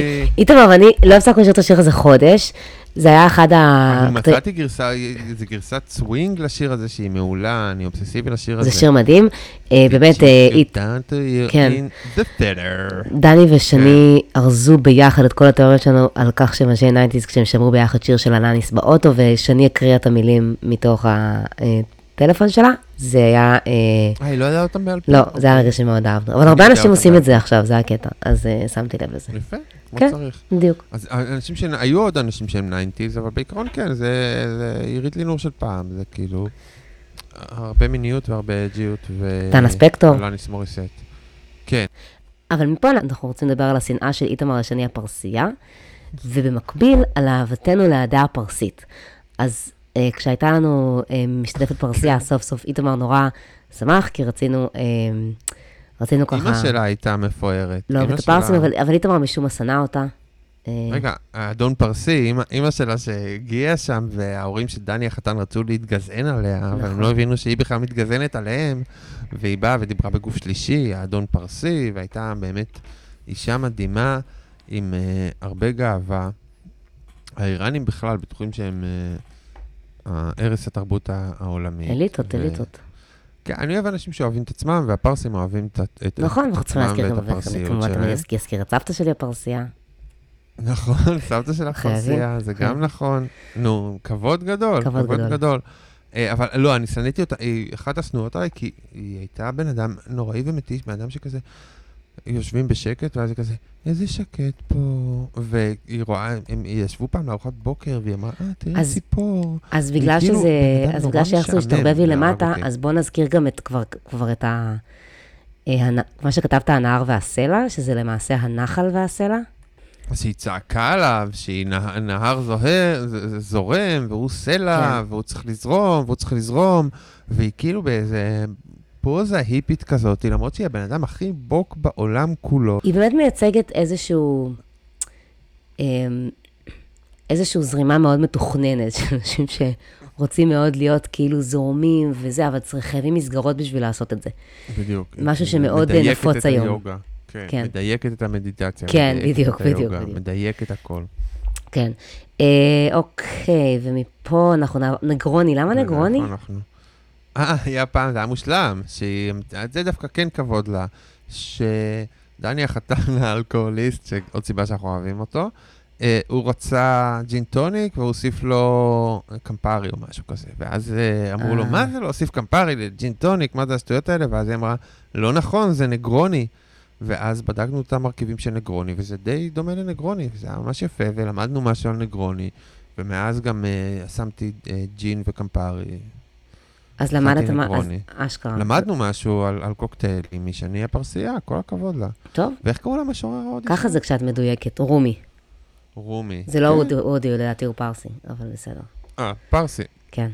היא באמת אחת, יש לה מקום של כבוד כנבל, כנבלית, כאילו מבחינתי, אבל יש לה מקום של כבוד. נבלית אינטליגנטית. סימבה, אה, סימבה זה היה נחמד. סימבה. סימבה, כשקראנו, איך קראנו? בושיטה בוניטה? כן, מעיין בושיטה בוניטה, לא, סימבה. מעיין בושיטה בוניטה, כן. כתבת הנביאה בשער, אני חושב שרצה להוסיף הנביאה בשיער. בשיער, שהיא תמיד זאת שכאילו נותנת את האזהרות. כל הטוקבקים אומרים כן. מעיין אמרה, מעיין ידע שזה לא יעבוד, ואני כסומה, טוב, זה מאוד קל לבוא ולהגיד זה לא יעבוד, אבל זה לא שהיא מציעה הצעות טובות יותר. כן, וזה הייתה, אני מאוד, כששמעתי את זה גם, זו הייתה בדיחה מאוד יפה שלי, אני אחמיא לעצמי, כי זרקתי את זה ממש בנונשלנט כזה, אמרתי, אני מאוד אוהבת מעיין, כי היא מזכירה לי את סימבה כשהוא גדול, וזה סביבות שמאוד אהבתי, וכאילו, והמשכנו ככה, אז מאוד אהבנו אותה, מאוד אהבנו את הרעמה, ומעונה לעונה היא הקטינה את הרעמה, ועכשיו אין לי שום, היא מתה בשבילי. אבל תחזור, תחזור לעונה הבאה. אה, אתה אומר שהיא מתה בשבילך בגלל הרעמה, אוקיי, הבנתי. כן, כן, כן, כן. לורד גוש גיצה, איש אהוב, וגם עוד בדיחה, זה ממש מהפרק הראשון, שכאילו, או השני, שבאמת שווה לחזור אליו, כי היו שם דברים יפים, קראתי לו רופא שיניים עם בעיות אף אוזן גרון, זה מאוד הצחיק אותי אז, שכי הוא דיבר ככה, ואז... כמו שעדי היום, כן. כמו שעדי היום, והוא פעם אחת, פעם אחת הוזכר זה שקוראים לו גוש גיצה, אבל מאז אנחנו קראנו לו גוש גיצה, כן. כי זה שם מושלם. והוא גם היה לו תואר לורד, כמו למירי מיכאלי, ומאוד אהבנו אותו, כל הכבוד ללורד גושגיצה. נעבור לוואנזי של נועה פילטר, פעם אחת... היה טרנצ'קוט, כן. כן, אז איתמר, היה איזה עניין עם הוואנזי של נועה פילטר, כי כל מיני אנשים ירדו על הוואנזי שלה, ואז היה גם כל מיני... היא כל מיני הייתה עם וואנזי, מה זה כל מיני אנשים? זה לא מקובל. לא, אבל אז היה פוסטים בפייסבוק, שאלת... אל תשפטו אותה על מה שהיא לובשת, נמאס ש... לא, זה כמו להגיד, כל מיני אנשים נגד חמאס, לא, לא, לא, נעשה פה פשע. האישה הזאת עם הוואנזי הזה, זה לא היה לה עניין, זה לא היה לגיטימי, זה חצה כל גבול, די. אבל במקביל הזכרת גם את הטרנצ'קוט, שהיה מאוד יפה באופן כללי, היא ואומרי, היו אחד הזוגות שמתלבשים הכי יפה, ותמיד הם נראים כזה טוב ביחד. עם יכולות להתלבשות, חד משמעית. כן, והם תמיד שניהם יושבים עם המעילים שלהם ב... בקליניקה, והיום נראה מהמם. איך זה סקסי להיות בת שתים עשרה? בדיוק. כאילו, הווייב של בת שבע, למה זה סקסי? אני לא מבין, אני לא כאילו, אני כאילו, יש כל שאר האנשים בעולם פדופילים, ואני פשוט לא סיפרו לי על זה, כאילו, מה קורה? למה זה סקסי להיות בוואנזי המזעזע הזה? זה מגעיל נורא. כן. סליחה, אני נגד וואנזי. ונעבור למישהי שאנחנו כן אוהבים, שזאת אימא של נועה פילטר, וואו, אחת הדמויות האהובות עליי. היא הייתה הרי גם, זו הייתה העונה הראשונה שסיקרנו, נכון?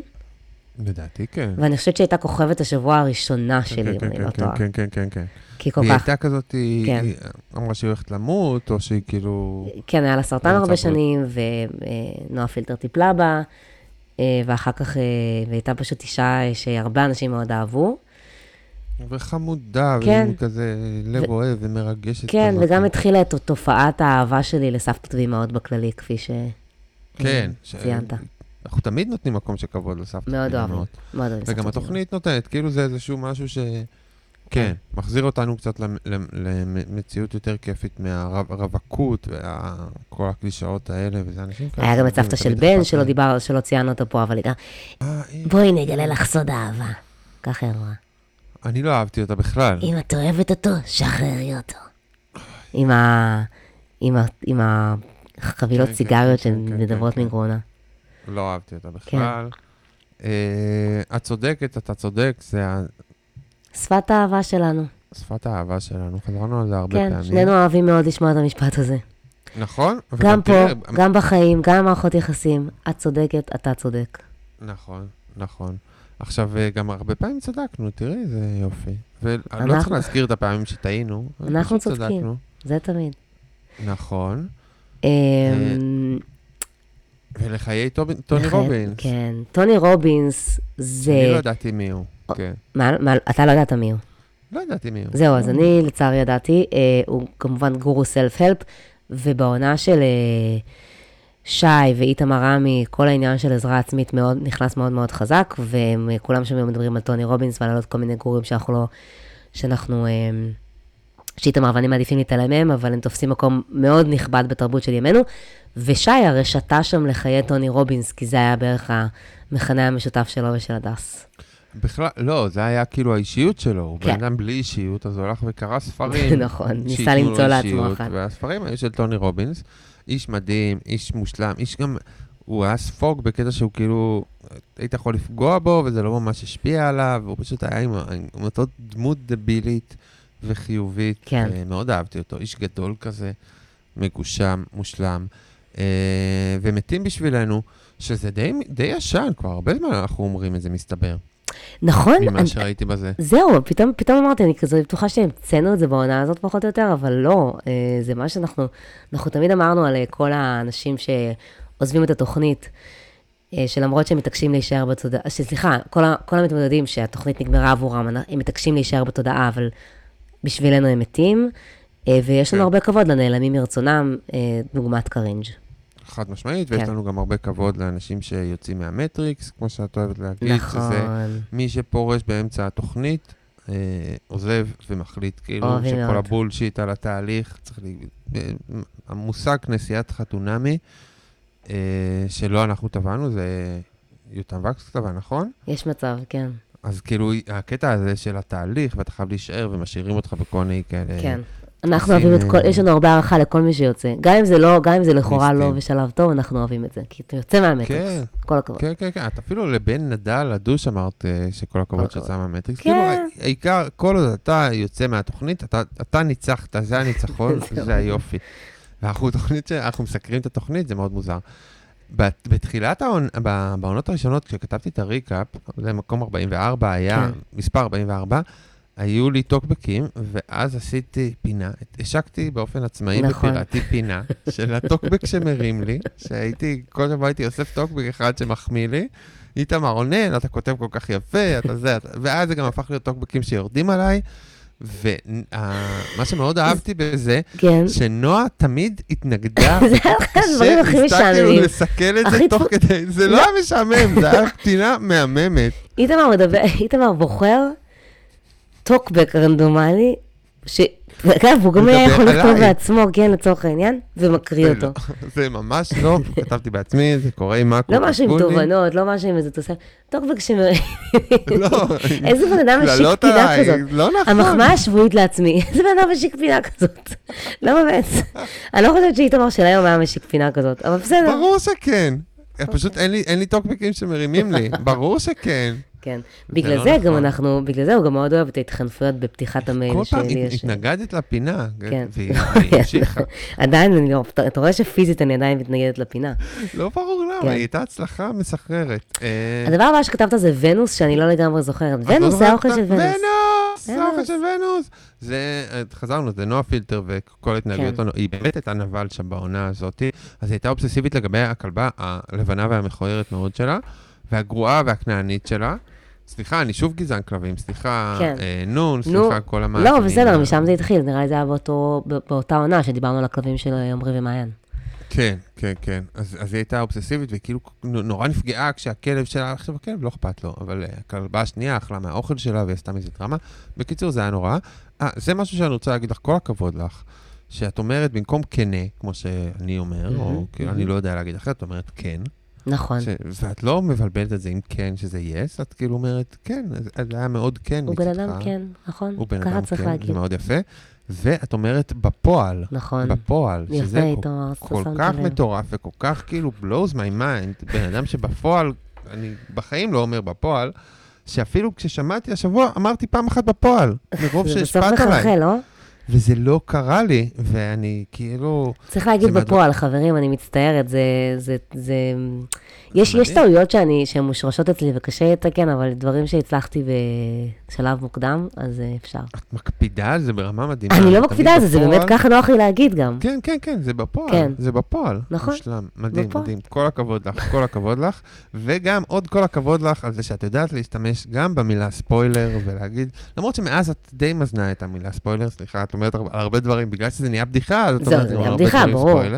אוקיי. ספוילר וטייפקאסט, עוד לפני זה היה את הטייפ, שאנשים משתמשים במילה טייפקאסט כדי להשתמש במילה טייפ, כאילו להגיד טייפ. איתמר, אני לוקחת את מה שאמרתי בחזרה, זה דווקא כיף לקבל מחמאות. את צודקת. מאוד נהניתי עכשיו מכל העלאה על נס של העברית התקנית שלי. זה גם, זה יותר מזה, זה הבנת הנקרא, חבר'ה, מה זה ספוילר, מה זה טייפקאסט, מה זה, זה דברים בסיסיים. פרק שלושים ושבע היה הפרק הראשון, שבו עשינו פרק שהוא, שהוא לא מתייחס לחתונמי בכלל, ושמה, מי שלא שמע אותו, יש uh, סיפור, uh, uh, בעצם עשינו סקירה של איזשהו סגמנט על טינדר, אני חושבת שזה היה בערוץ שלוש עשרה, אני לא סגורה, זה סגמנט בחדשות. ספוילר. כן, ושם הם, ושם הם השתמשו במילה ספוילר, uh, לא כמו שצריך, uh, וזה שיגע אותי, וזה אחד הסגמנטים הטובים שלנו, אז אני ממליצה לכם. Uh... יפה, כן. מראה מקום. והנה, הנה, אולי, אולי, אולי, לא, אני לא אגיד שזה השם הכי טוב שהיה לנו, אבל אולי השם הכי טוב שהיה לנו, כלום וכלומית, שבפעם הראשונה, אגב, זה לקח זמן, כי שמעתי, פעם ראשונה קראתי לו קרטון חלב אחד אחוז, שזה עוד רפרנס יפה, אהבנו, אופי של גבוה, זה משהו שיולנדה אמרה על... כן. נכון? היא אמרה את זה, היא אמרה בעצם על תומר שיש לו אופי של גבוה, ואנחנו רוצים לטעון בו בתוכנית, ואנחנו טענו פה כמה פעמים בתוכנית, שאופי של גבוה זה לא דבר טוב. גברים גבוהים נותנים לחשוב שמגיע להם הכל, ולכן הם קצת יכולים להיות חרות, ועל כן אנחנו מנסים לשנות את זה לאופי של נמוך, שאופי של נמוך יהיה דבר טוב. היא תאמרה שאופי של גבוה. אני כן, לא, אני... זה לא דבר טוב, זה לא דבר טוב, יש אופי של גבוה.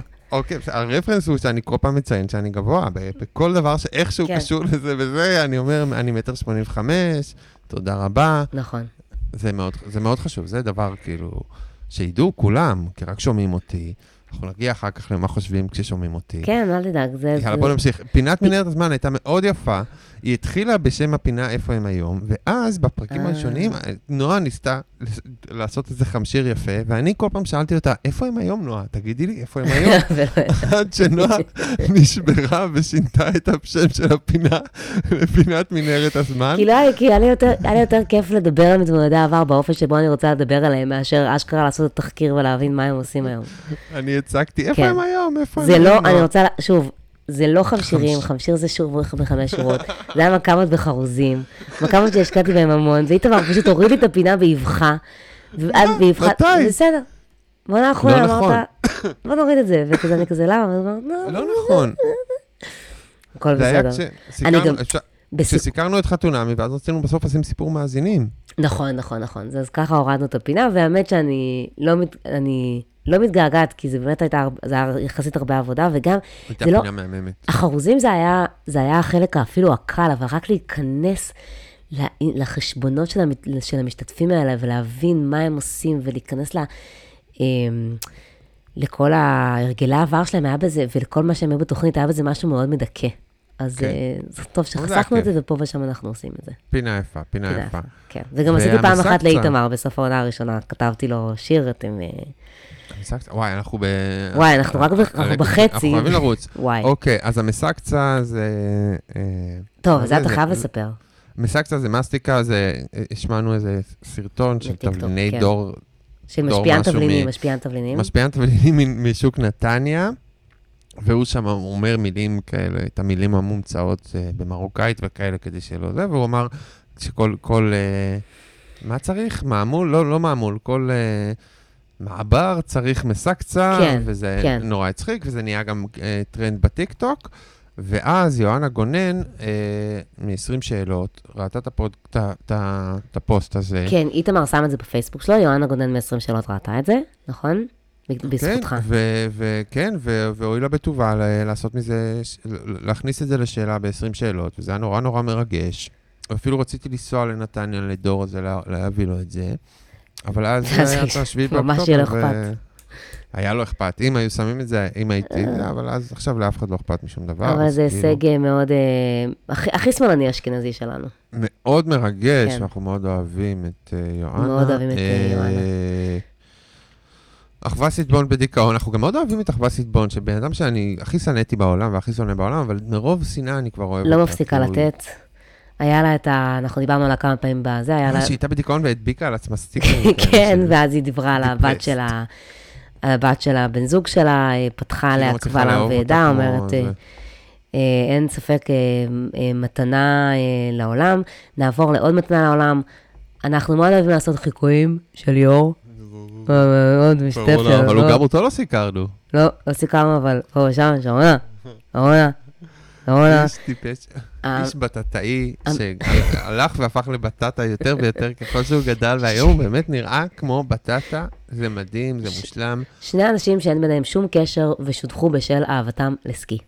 זה כאילו, כי אישה ובטטה, הקשר ביניהם הוא שהיא יכולה לאכול את הבטטה, זה הקשר היחידי שיכול להיות בין בן אדם לבין הדבר הזה שהוא ליאור. ואני מאוד אופתע אם היא אוכלת פחמימות.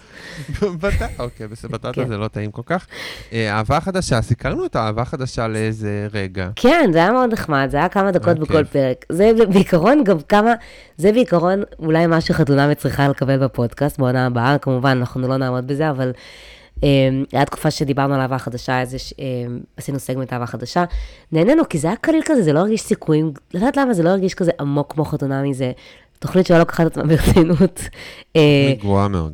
כן, היה את נויה ודור העתיד, היה את מאיה ורטיימר, שהיא דווקא מנחה הרבה יותר טובה ממה שהיא מצטיירת באינסטגרם, היה את הפרק האחרון שצולם באייפון משום מה, כאילו לא היה להם את כל החומרים, משהו שם היה מוזר, אבל היה ריב מטורף בין דניאל לבין המשתתף שאיתו היא נסעה לחול, שהכל צולם באייפון, זו תוכנית מוזרה, ככה זה כשאין ציפיות, זה ממש, הכל נהיה יותר כיף. מומחים כאילו הזויים, כל מיני אנשים שתפסו מגאה והביאו להיות מומחים, הכל שם היה מוזר, הפורמט בעצמו, אם אתה מוצא מישהו ומתאהב בו, כל מעודדים אותך להביא מישהו חדש ולהחליף אותו, הכל מוזר, אבל אהבנו את נויה, אהבנו את דור העתיד, ואני רוצה להגיד שדור העתיד, הוא הכין שקשוקה מזעזעת, שגם נראתה כמו השקשוקה של אה, בגשם, שהייתה מלא עגבניות אה, חתוכות בתוך מחוות, מימי, מגעיל. זה פשוט, אתה תקבל שקשוקה שהיא מים, זה גועל נפש, ספוג של מים. הם עדיין ביחד, לדעתי. אה, סליחה.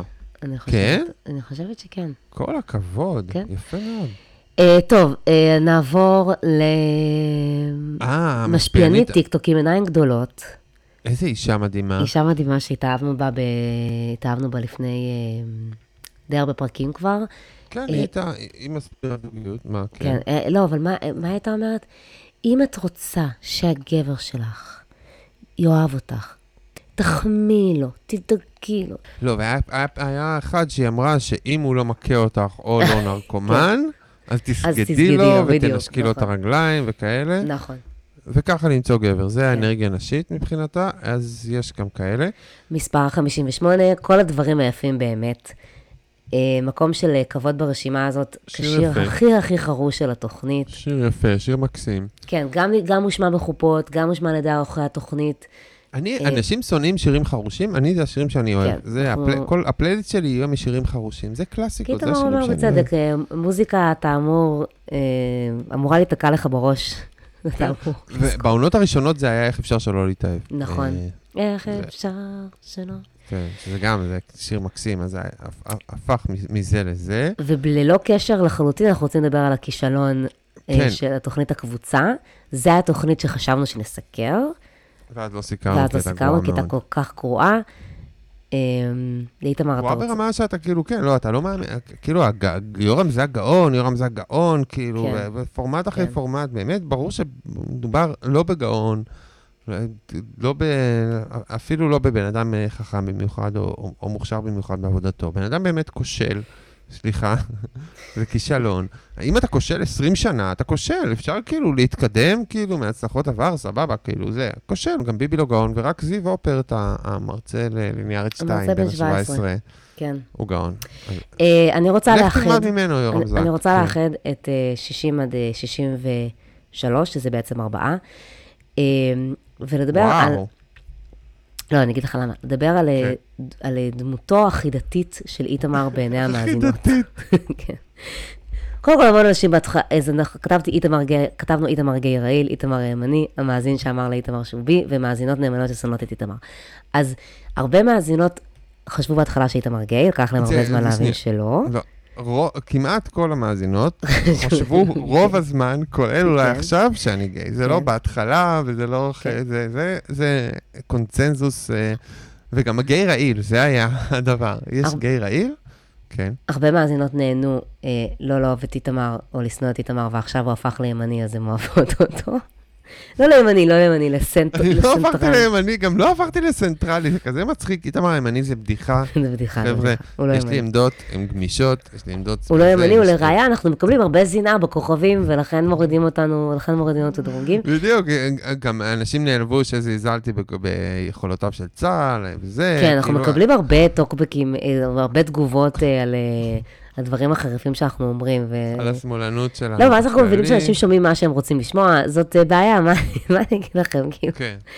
למילים שלנו הרבה משמעות. איתו, אני, זה בדיחה שאני מאוד אוהב, כאילו זה משהו שאני מאוד אוהב, זה בדיחה שאני מאוד אוהב, זה נורא לא מתאים לי להיות ימני.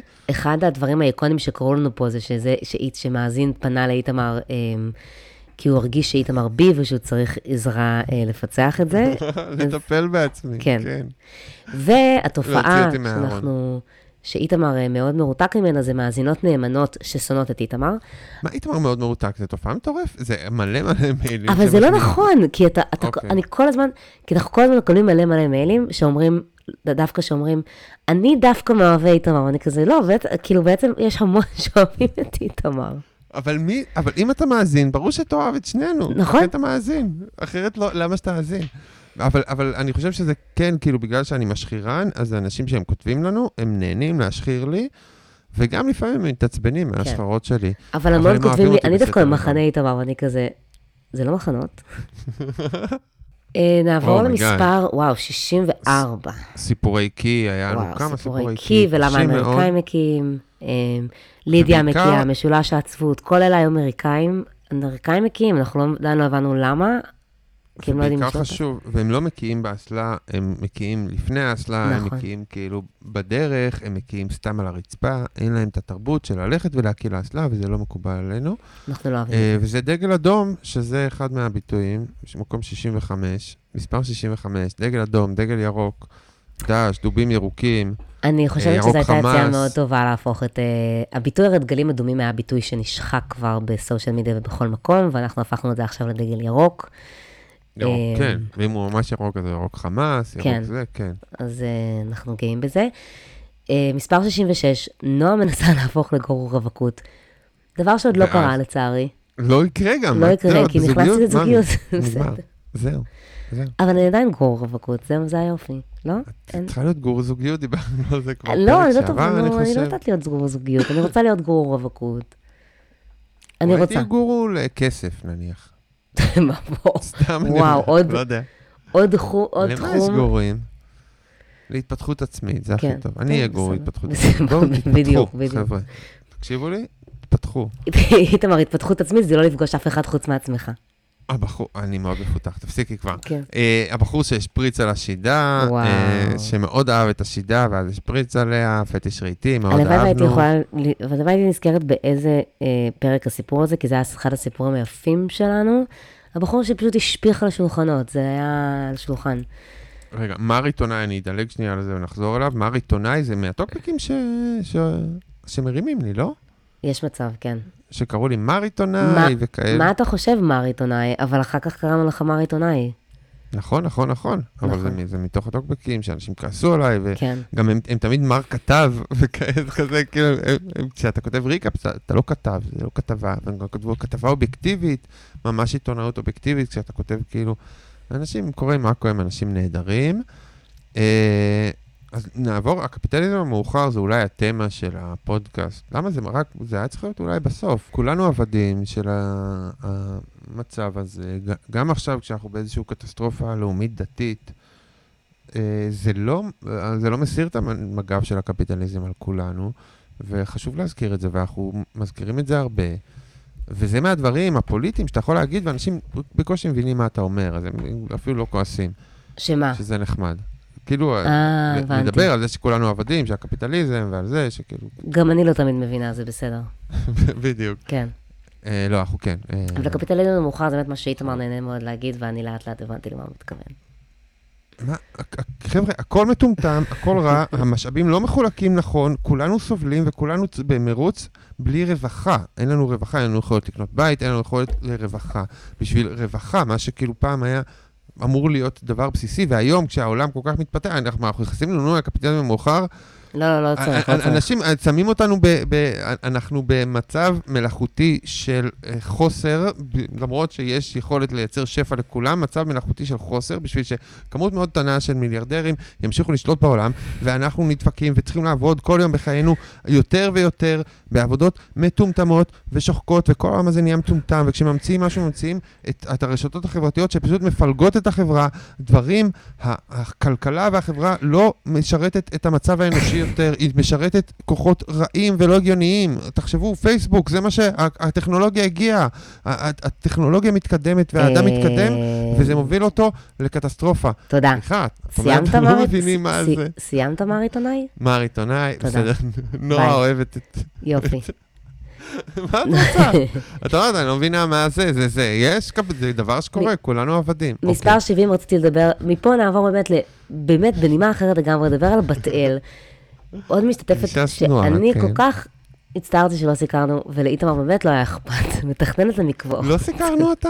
לא, היא לא הייתה מונה שלנו. הייתה מונה שלנו. אוי, אוי, למה אהבת אותה? השם ישמור אותי. אישה שמעצבת פנים ששמה ספה לפני ספה. כן, איתמר תמיד ירד על ההחלטות העיצוביות שלה, כי מעצבת היא גם, יש לה את העסק האמיתי לגמרי של מתכננת מקוואות. אישה שאני אוהבת, אישה שאני אוהבת. ועכשיו יוצאתי מאיזשהו, מישהו מהאח הגדול, לא? היה משהו כזה. כן, שאני לא יודעת מי זה, אבל אתה כאילו שאתה אמרת, הוא גבר רעיל, אתה לא אוהב אותו. אה, יכול להיות, אבל יוגב התחתן עם המלאגת שלו. נכון. בת אל היא קטסטרופה, והיא בניו יורק, לכן אהבת אותה בעצם, כי קיווית לפגוש אותה. נכון. בעיות סאונד. רציתי פשוט to acknowledge את זה, שלפעמים יש לנו בעיות סאונד, ואנחנו... אני רוצה to acknowledge משהו אחר. נועה המדהימה, שלחה לי מניו יורק, הביאה לי מיקרופון איכותי ושווה, אבל הממה הביאה לי מעצמה, לא זה, הביאה לי כך מתנה מדהים. ולעצמה, היא עדיין עם המיקרופון הישן הגרוע. אני לא מבין את זה. תרגיע אותי, אני לא מבין את זה. כי המיקרופון שלי, שאלתי אותו למאזין הפוד נון, והוא נתקע אצלו, ולא צריך לקחת. הוא צריך להחזיר אותו. הוא צריך להחזיר אותו. להחזיר אותו מיקרופון. הייתה לו קורונה, הוא עייף, זה לא... כן, וזה גם, זה גם הזמן לה, להגיד תודה לכל מאזינתנו מה, מהגיל השלישי, האהובות, שקשה להם לשמוע, בדיוק, קשה להם לשמוע. כל הכבוד. שאנחנו מאוד אוהבים את זה שאתם איתנו, למרות שאנחנו לא תמיד, קשה, לא תמיד קל להבין אותנו. כן. ואנחנו רוצים שתביאו לנו סיפורים של שישים פלוס. וואו, מתים. מתים. ממש. אה, ואנחנו מדברים על, על, על זה שאנחנו מדברים על עצמנו, אז אה, זה שאני מדבר, כל פעם מדבר על יסמין, נכון. זה חלק מה, מה שאמרת, שאתה לא יוצא מהבית, כאילו אני בעצם בתקשורת עם בן אדם אחד בעולם הזה, שניים, בבי, אבל הוא, כן, הוא ילד. יס, יסמין ובבי.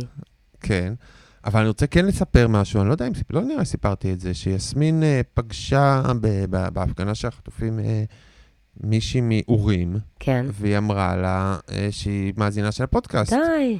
מישהי מאיזה... כמה שנים מתחתיה מהקיבוץ שלה. אז הגענו עד לקיבוץ הקטן, אורים, בעוטף עזה. כאילו הגענו לקיבוץ אורים, שזה הקיבוץ של אשתך, לא דרכה. לא דרכה בשום מידה. כאילו בצורה הכי אקרית בעולם. זה ממש התפרסות יפה. כן, זה ממש התפתחות יפה. אני הרבה פעמים... אני לא ידעה שזה יסמין, כל מה שמע יסמין, אני לא ידעה שזה יסמין, עד שעם כל הדיבורים על אורים, אז כאילו היא קישרה את זה. אה, וואו, מקסים. ואנחנו נדבר, נציין גם את בבי, הקמע של הפוד, החיים שלנו. נכון, שהוזכר בהתחלה הרבה מאוד. עכשיו אני לא יודע, לא, יש לו הרבה, יש לו עולם מדהים, אולי אני אשתף יותר מהדברים היפים שהוא אומר. ועכשיו נציין גם את הבן שלי, שמסתבר, אוקיי, יש את המשפט בן מסוג בן, שאני נוטה להשתמש בו, וכשאני מתכוונת לבן שהוא גברי. לא, לא שהוא גברי, שהוא מסוג בן כזה, שהוא כזה, ידבר על ספורט, שהוא כזה... כן, נכון, בדיוק. שהוא בן. נכון, שהוא בן סטרייט כזה. ואני לפעמים אומרת על בן שהוא בן מסוג בן, אבל דווקא הבן שלי הוא לא בן כזה בן מסוג בן. נכון, אבל קוראים לו בן והוא בן. אז זה מסתדר. הוא בן. אז כן. אז בן מסוג בן יכול להיות כל מיני דברים. גם ליסמין יש קטע כזה שהיא אומרת, אתה בן, כאילו אתה צריך לסחוב, אתה בן, כאילו, כאילו את ה... אז זה מחזיר אותנו לאיזה קטגוריות פטריארכליות, אבל בצורה נעימה ונחמדה. אז בן מסוג בן, בנים, ובן אהוב, שתמיד מסתובב בלי חולצה מאחורייך. לא, כי זה... הוא לא יודע לי סובב לי חולצה, זה פשוט, אנחנו מקליטים כשזה פה בוקר, ומסכן, הוא מתלבש. זה היה כבר כמה מיטה. ופגשתי אותו פעם אחת, הוא היה נורא חמוד, היה נורא מרגש. וזהו, אנחנו אוהבים אותו, כל הכבוד. ועכשיו פודקאסט האם, שמעולם לא הסכים לפודקאסט האם, את משום מה אומרת את זה. זה כמעט מפורסמים, כמובן. הם ממש הסכימו. אנחנו לא, אנחנו פשוט החלטנו שהם פודקאסט האם. אבל הם מקבלים את זה, באהבה, הם התארחו, הם זה... אוהבים אתכם ציל ועדן, תודה רבה על תמיכתכם, אתם הרי לא תשמעו את זה, אבל תודה. תודה. לא, עדן נשמע, צליל פחות. עדן, עדן, הנשמה, אני רוצה להגיד לצליל, וגם את הפוד המתפקחים שעשיתי איתה, גם כבוד אליו וכבוד לצליל, ואוהבים אותה, אבל גם לעדן יואל יש תפקיד כנציג הקהילה, תמיד כשאנחנו לא יודעים מה ההומואים עושים בדיוק, אז עדן מקליט לנו הודעה יפה וידענית על מה ההומואים, מה הסיפור. אני זוכר שכשהיינו את הזוג, איך קוראים לו? הכוח המחץ, נכון. גיא ומתן, אז הוא נתן לנו תמיד דיוקים לפרשנויות, כדי שקצת נבין יותר את העולם ונדבר. הוא דיבר על מילואימניקים, הומואים שחוזרים ורוצים זיון. במלחמה עכשיו, הוא כאילו תמיד נותן לנו את המבט הזה, ואנחנו מאוד מעריכים את זה ומאוד אוהבים את זה. והוא גם אמר שאנחנו פודקאסט, איך את אומרת? פודקאסט יחסים בראייה תרבות פופולרית. זו הייתה ההגדרה שלו. כן. מאוד יפה. אנחנו חוזרים עכשיו קצת לדבר על חתונמי, ואנחנו נדבר על זה, מספר שבעים ושבע כתבנו, לא מצלמים את, לא מצלמים את הריבים, שזה בעצם תופעה שאנחנו ממש, ממש, מה זה, מה זה לא אוהבים? אף אחד לא אוהב את זה, כולל אורחי התוכנית, אבל הם לא עושים דבר נגד זה. זה העובדה שאנחנו רואים עונה שלמה שבה מדברים על הריבים בטסטות, הם מתמודדים רק בטסטות, אנחנו לא רואים דרבים ומדברים עליהם רק בטסטות. ואנחנו לא בעצם רואים שום דבר שקורה בלייב, תופעה שהיא... כן, וגם אני חושב שכאילו אנחנו עברנו שלוש עונות, ומעונה לעונה יש פחות, אנחנו רואים פחות ג'וס, יש יותר תאום גרסאות, יש דלדלות של הדבר הזה, וירידה ברמה, אין מה להגיד. קשה בריאליטי הישראלי. הנה עוד, עוד איזה נאום יפה שהיה לי, שבעים ושבע, אה, לא, השקרים שמחלק את הפרומו, זה דווקא דבר שנשאר ברמה מאוד גבוהה. כן. שתמיד דיברנו על זה, וגם תמיד זה נורא מצחיק, כי עכשיו אנשים מאמינים משום מה לדובר צה"ל, בגלל שאנחנו במלחמה אז חייבים להאמין לו כזה, או כאילו אנשים מרגישים שהם חייבים להאמין לו, אבל תמיד כשדיברתי על השקרים שמחלק את הפרומו, אמרתי שהם שקרנים כמעט כמו דובר צה"ל, וכזה וכזה וכזה. חבר'ה, דובר צהל, אל תעלבו, אבל דובר צהל, הם, הם לא אומרים אמת. הם לא, עבודתם היא לא להגיד אמת. הם, זה, הם, כי זאת הגדרה של דובר. כן, הם, הם, לא, הם לא אומרים אמת, מחלקת הפרומו של קשת, זה, זה, זה אותו דיל. כן. ואם כבר שקרים, אז ביולוגיה אבולוציונית, שזה דבר ש... איך קראו לביולוגית הזאת שחזרה שם? דוקטור ליאת יקיר. ליאט יקיר, שהתחתנה עם איזה מישהו מאפריקה, ואז חזרה בתשובה, ועכשיו היא בעד נידה. יש לה מאזינה אהובה, שלחה לי כתבה, שראיון עם דוקטור ליאט יקיר, וכל ההיסטוריה הזוגית שלה, היא מומחית מהעונה הראשונה של חתונמי, והיא גם זאתי שנתנה את תיאוריית הביולוגיה האבולוציונית, שאיתמר שונא כל כך, ומסתבר שיש לה פשוט אה, סיפור חיים מטורף, ומאוד אה, נהננו לדבר עליו ולקרוא, ולקרוא עליה ב, בשנים שאחרי. הצדקות ביול... אבולוציוניות לנידה, וכל כן, מיני בולשיט כן. כזה, וזה אגדות אלף לילה ולילה, ובסדר. אה, דיברנו על זה, תחזרו לנאום על ביולוגיה כן. אבולוציונית. נעבור למשהו באמת לא קשור, המלתחה של מאי והאישיות של משה. שני דברים נוראים, נמשיך הלאה. בן אביבי, הנה בן אדם נוראי, בן אביבי ידעו שם, את לא זוכרת את המלתחה של מאי? לא, אני זוכרת, אני זוכרת שאמרתי לה פחות בד על הראש, יותר בד על הגוף, היא הייתה נראית מולדה בת שתים עשרה. כן, והיה אתר שהוקדש למשה, אתר שהשמיט אותו, וכזה קרא לו אלכוהוליסט, כי הוא צולם עם בירה וכאלה, זה היה מושלם. בן אביבי, אז זה היה יפה שכתבת בן הדוש הראשון, ועכשיו בן אביבי זה הדוש המושלם. מה שהיה יפה, זה שהיה במשך כמה עונות כל מיני נשים שהבנת שהן באו להיות משפיעניות ועשו איזשהו קרוס אובר ואחר כך פרסמו וכולי, אבל מי שעשה את זה בצורה הכי דוחה בסוף זה היה גבר שבא למצוא אהבה בתוכנית טלוויזיה ואחר כך נהיה איזה מין דוש רווקים כזה שנותן עצות בשקל תשעים, וכאילו בדיוק ההפך ממה שניסו להגדיר אותו בתוכנית, מנסה לנצל את התהילה שלו בשביל להצדיק את, ה... את המיזוגניה שלו, את היחס המחפיר שלו לנשים, את תל אביביות המעיקה. פלספנים טיפשים, כאילו, שהם מתפלספים ומחרטטים, אבל זה רמה נמוכה. ואז הוא פעם אמר שכאילו כל התסכולים של הגבר, הוא מוציא את הכל בשפיכה של חמש שניות. כן, בדיוק. זה ביטוי יפה, זה שפיכה של יקיר אל קיים. לא, פשוט כאילו פתאום אני כזה אומרת, מה אכפת לי שניצן שיק מפרסמת, לא יודעת, משחלת חורים, כשבן אביבי עושה את השטויות האלה, ובאמת אני, זה תוכן הרבה יותר בעייתי, התוכן שלו, בקיצור. משחלת חורים? לא יודעת, משחל למשהו. אולי נתדדה, תגר משה, ווטאבר. כן, אוקיי, עכשיו דיווחים מהאדמונד, זה דבר שהיה פעם כשהייתי יושב באדמונד, כשהאדמונד עוד היה קיים מאז שהוא כבר זל, זיכרונו לברכה, אז היה פעם אחת שהיה אירוע בין קרין עליה לג'וזי, שקרין עליה הגיעה כל פעם כדי בטעות להתקל בג'וזי, ואז פעם אחת היא הגיעה, והוא באמת היה שם, והיא ישבה גב אל גב אליו ממש צמוד, אבל כאילו גב אל גב בשולחן אחר עם איזה גבר, וכזה נורא התרגשה, וזה היה נורא יפה. וזה היה כל כך מפתיע גם שבעצם קרין עליה יושבת ב... אה, זה היה פעם מפתיע שהיא ישבה שם וכתבה עם לפטופ, היא פעם באה עם הלפטופ, כי כדי לערוב, כדי לחכות לג'וזי כנראה, או סתם, סתם זה, אבל ישבה עם הלפטופ, כתבה, מה היא כותבת בלפטופ? נו באמת. אבל זה ברומא התנהג כרומאי, וגם ראיתי את האחיות חיים, שעכשיו אמרת שהן בכלל לא תומכות ישראל, אבל הן באו, הם פשוט לא אמרו כלום. אני לא, אני לא חושבת שהן לא תומכות ישראל. הבנתי, אתם, אתם אוכלות את הסנדוויץ' אבוקדו, אבל כשתומכים בנו, אתם לא... פשוט נכנסתי, אמרתי מעניין אם הם התבטאו, אז נכנסתי לאינסטגרם שלהם וראיתי שהם לא אמרו כלום, ושיש להם מלא מלא מלא תגובות מכל מיני ישראלים, גם שאני מכירה, שדורשות מהם להגיב, ומצד שני גם מלא מעריצים שלהם שהם פרו-פלסטינים, וגם דורשים תגובה. אבל לא יודעת מה הם אמרו משהו, כבר לא אכפת לי. טוב, מספר שמונים ושלוש, נועה נגד פערי גילאים, יפה. נכון, אני אכן... וקיפוח אנשים בשוק הדייט, זה הדגל שלך, עם הג'אן דארק, זה הדארק שלך, דארק אייטיז. בסדר, זה הדארק אייטיז, זה יותר דארק ניינטיז, כי זה קצת תיאוריות מהניינטיז שלי, כפי שאתה... כן, זה תמיד בסדר, נו, זה אהבה, אין לה גיל. אני תמיד פה... זה חלק מראיתי גורו רווקות, כן? להיות נגד לכעוס. לכעוס ולהלין על מקומן הבעייתי של נשים בשוק הדייטים, ולדרוש שוויון בנושא. זה מה שאני רוצה לבקש בתור חברת כנסת. כל הכבוד. כן. והסיפור הכי מדהים שהיה לנו, שמונים וארבע, הסיפור הכי מדהים שהיה לנו, שהוא מומצא לחלוטין כנראה. הוא פשוט היה בהמשכים, ובפרק הראשון זה היה כזה די מופרך, אבל נשמע הגיוני, בפרק השני זה היה ממש מופרך, אבל רק כשהקראנו את זה הבנו, ובפרק השלישי כבר לא הקראנו, כי זה כבר... כן, זה היה אהובת הספן. אהובת הספן ומעשה שטן. כן, זה מישהו שסיפר על איזשהו רומן שהיה לו בחול, ואז הוא עלה לספינה, ואז בעצם הוא מקבל בין שתי בחורות ביבשות שונות, ושתי נפגשו בטעות על הספינה, היה משהו מטורף. זהו, הוא היה מחיל הים, והוא לא בא להלוויה של אחותה, ואז היא כעסה עליו, ואז היא עשתה עליו תערוכה, וקראו שם דבר גבריאל, גרסיה לורקה, קראו שם דברים. נהננו מאוד מהסיפור, עד שהבנו שהוא מעבר אותנו, וגם אז נהננו מהסיפור.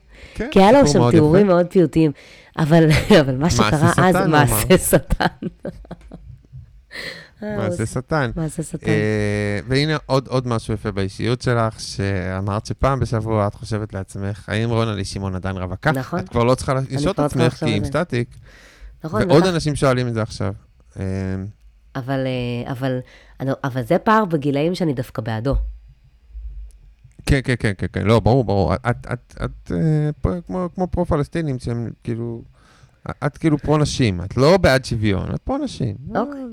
זה הסיטואציה. כשיש שוויון, אני יכולה להיות בעד שוויון. לא על זה רציתי לדבר, אני רציתי לדבר על זה שאת זוכרת שמות, שגם דיברת על זה, שזה, אנשים זוכרה שמות מושמצים, כי הם תמיד נראים אובססיביים. נכון. והאנשים שמרגלים באינסטגרם נראים אובססיביים, צריכים להסתיר את העני האמיתי שלהם בעולם. שהוא כזה. ואנחנו פה אוהבים אותך, אני רוצה להגיד, אוהבים את האובססיות שלך, אוהבים את זה שאת זוכרת שמוש, אוהבים את זה שאת מרגלת באינסטגרם, וזה מהמם. כי זה מה שעוזר, כי זה מה ש, זה מה שהופך אותנו לחדים ומעניינים, ואני גם, כש, וגם, לא, אבל זה גם באופן כללי, אני דיברתי על זה שבאופן כללי יש לנשים זיכרון יותר טוב מגברים, או תיאוריית ניינטיז, אבל זה עדיין נכון, כן? ואני תמיד לא זוכרת הכל, ואיתמר שוכח. אבל אנחנו אוהבים אותך שוכח. זה להגיד על מולטיטסקינג. לא, כי לפעמים, כי הרבה פעמים אומרים לי, לא, אבל אני אוהבת שאתה שוכח, כי לפעמים אנשים אומרים לי, כאילו יש בזה משהו מעצבן אם את זוכרת ואתה לא, אבל זה נותן לי שליטה. תמיד אומרת את זה. הבנת? כן, אבל אני רוצה, אני אדלג שנייה, כי עכשיו בהכנות לפודקאסט, אני חיפשתי שם של ספר, שנועה דיברה עליו אולי עשר פעמים במהלך הפודקאסט. הלב הנבון, שכל פעם, וואי, זה כל כך נכון. מה זה הלב הנבון? אין לי מושג. כל פעם מביאים את זה במתנות לפני החתונה, ותמיד יש את זה למישהו ביד, או שהם מדברים על זה, זה כבר הוזכר מלא מלא מלא פעמים, ואת, את, נועה, שעכשיו את שכחנית משום מה, שכחנית גדולה מאוד, אני, אין לי, איתמר ניסה לנזוף בי בזה שאני לא זוכרת איזשהו שם של ספר סלף-הלבוק שדיברתי עליו מלא פעמים, והוא טוען שזה הלב הנבון, ואני בחיים לא יודעת על מה הוא דבר עליו. אני דיברת על זה מלא, אבל זה ספר העצמה העצמית, בכלל העולם, כל ספרי העצמה העצמית שהיו בחתונמי. ישפטו המאזינים. בסדר, זה יפה. עצות חשובות, כי אמרנו מה למדנו מהתוכנית, ולא למדנו עד כה הרבה. נכון. אבל הנה למדנו משהו, להיזהר מקבוצות ריצה, זה... קבוצות ריצה יערסו לכם את היחסים. יערסו לכם את היחסים, מישהו שאשתו נכנסה לקבוצת ריצה וזה הרס היחסים, ומישהי אחרת שיצא עם מישהו מריקודי זוגות, וזה גם הרס את היחסים. אז ריקודי זוגות, קבוצות ריצה, אני מכליל גם, הריקודי העם זה ריקודי זוגות. הפעילויות כאלה, זה לא טוב, זה בשביל בגידות, ולהרחיק את בני הזוג שאחרי מזה. אני רוצה להגיד, שאני צדקתי, אתם יכולים להגיד שאני שמאלני, מתפקח, לא זה, פפפפפפפ, תגידו מה שתגידו. אני אמרתי, הממשלה הזאת שנה לא תעמוד, או שהמדינה הזאת לא תעמוד, לא עברה שנה.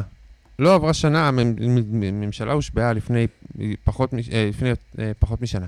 כן. זאת אומרת, אנחנו עדיין לא בשנה. והכל קרס.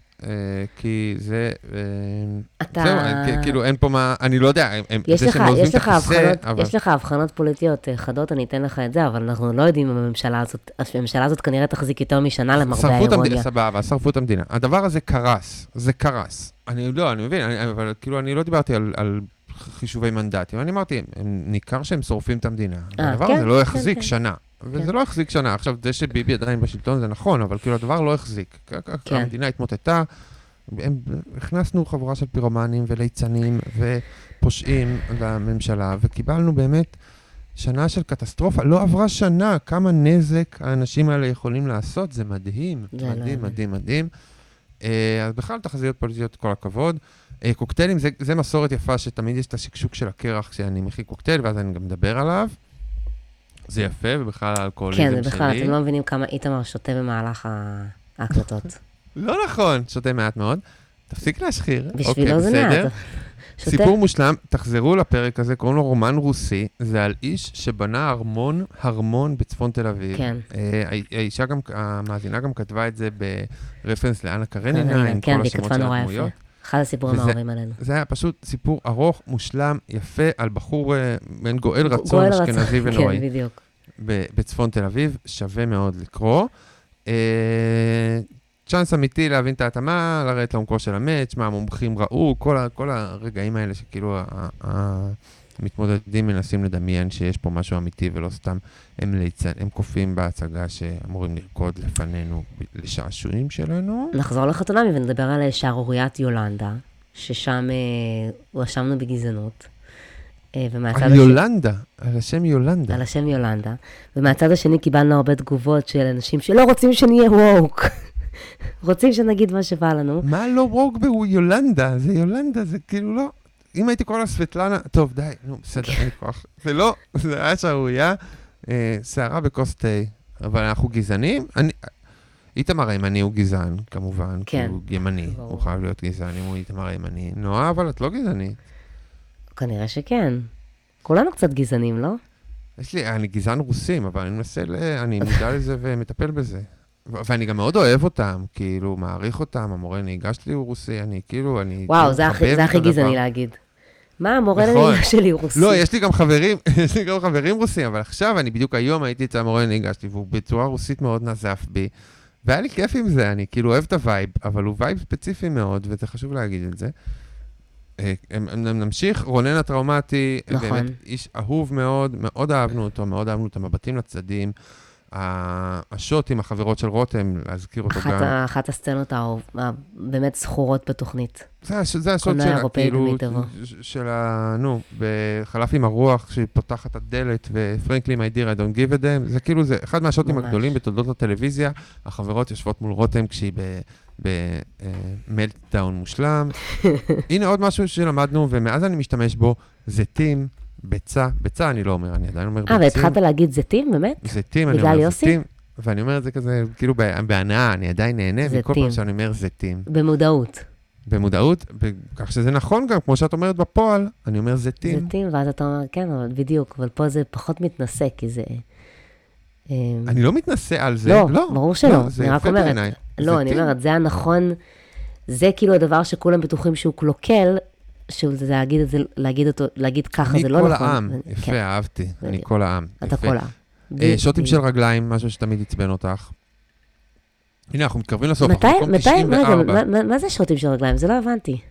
היה הדבר ראשון, לא, הזיכרון שלך, מה קרה? הדבר ראשון היה לך נאום על זה שתמיד מצלמים רגליים. ולא מצלמים רגליים. וגם מצאת בקאבר תמונה של צילום של רגליים. אה, נכון, אבל זה היה מצחיק פשוט. אוקיי, של יד ולימור. יש נטייה למקם את המצלמות במקומות שאנחנו כסטודנטים לקולנוע יודעים שהם המקומות הנכונים, שבו אתה רואה רוב הפרים רגליים, וזה דבר שהוא מכוער נורא ולא יפה, אבל בחתונה, בגלל שזה כאילו מאולתר, אז יש המון המון שוטים של רגליים, ובכלל, דיברנו המון על מבע קולנועי, אנחנו שנינו סטודנטים לקולנוע היינו, לפני עשרות שנים. סטודנטים נצחיים. ועדיין עוסקים בצורות שונות בקולנוע. ותמיד דיברנו על העריכה מקבילה, על מבע קולנועי, לימדנו את הצופים, לימדנו את עצמנו. אתם לא באים לפה לסתם רכילות, אתם באים לפה לניתוח... ממש. כן.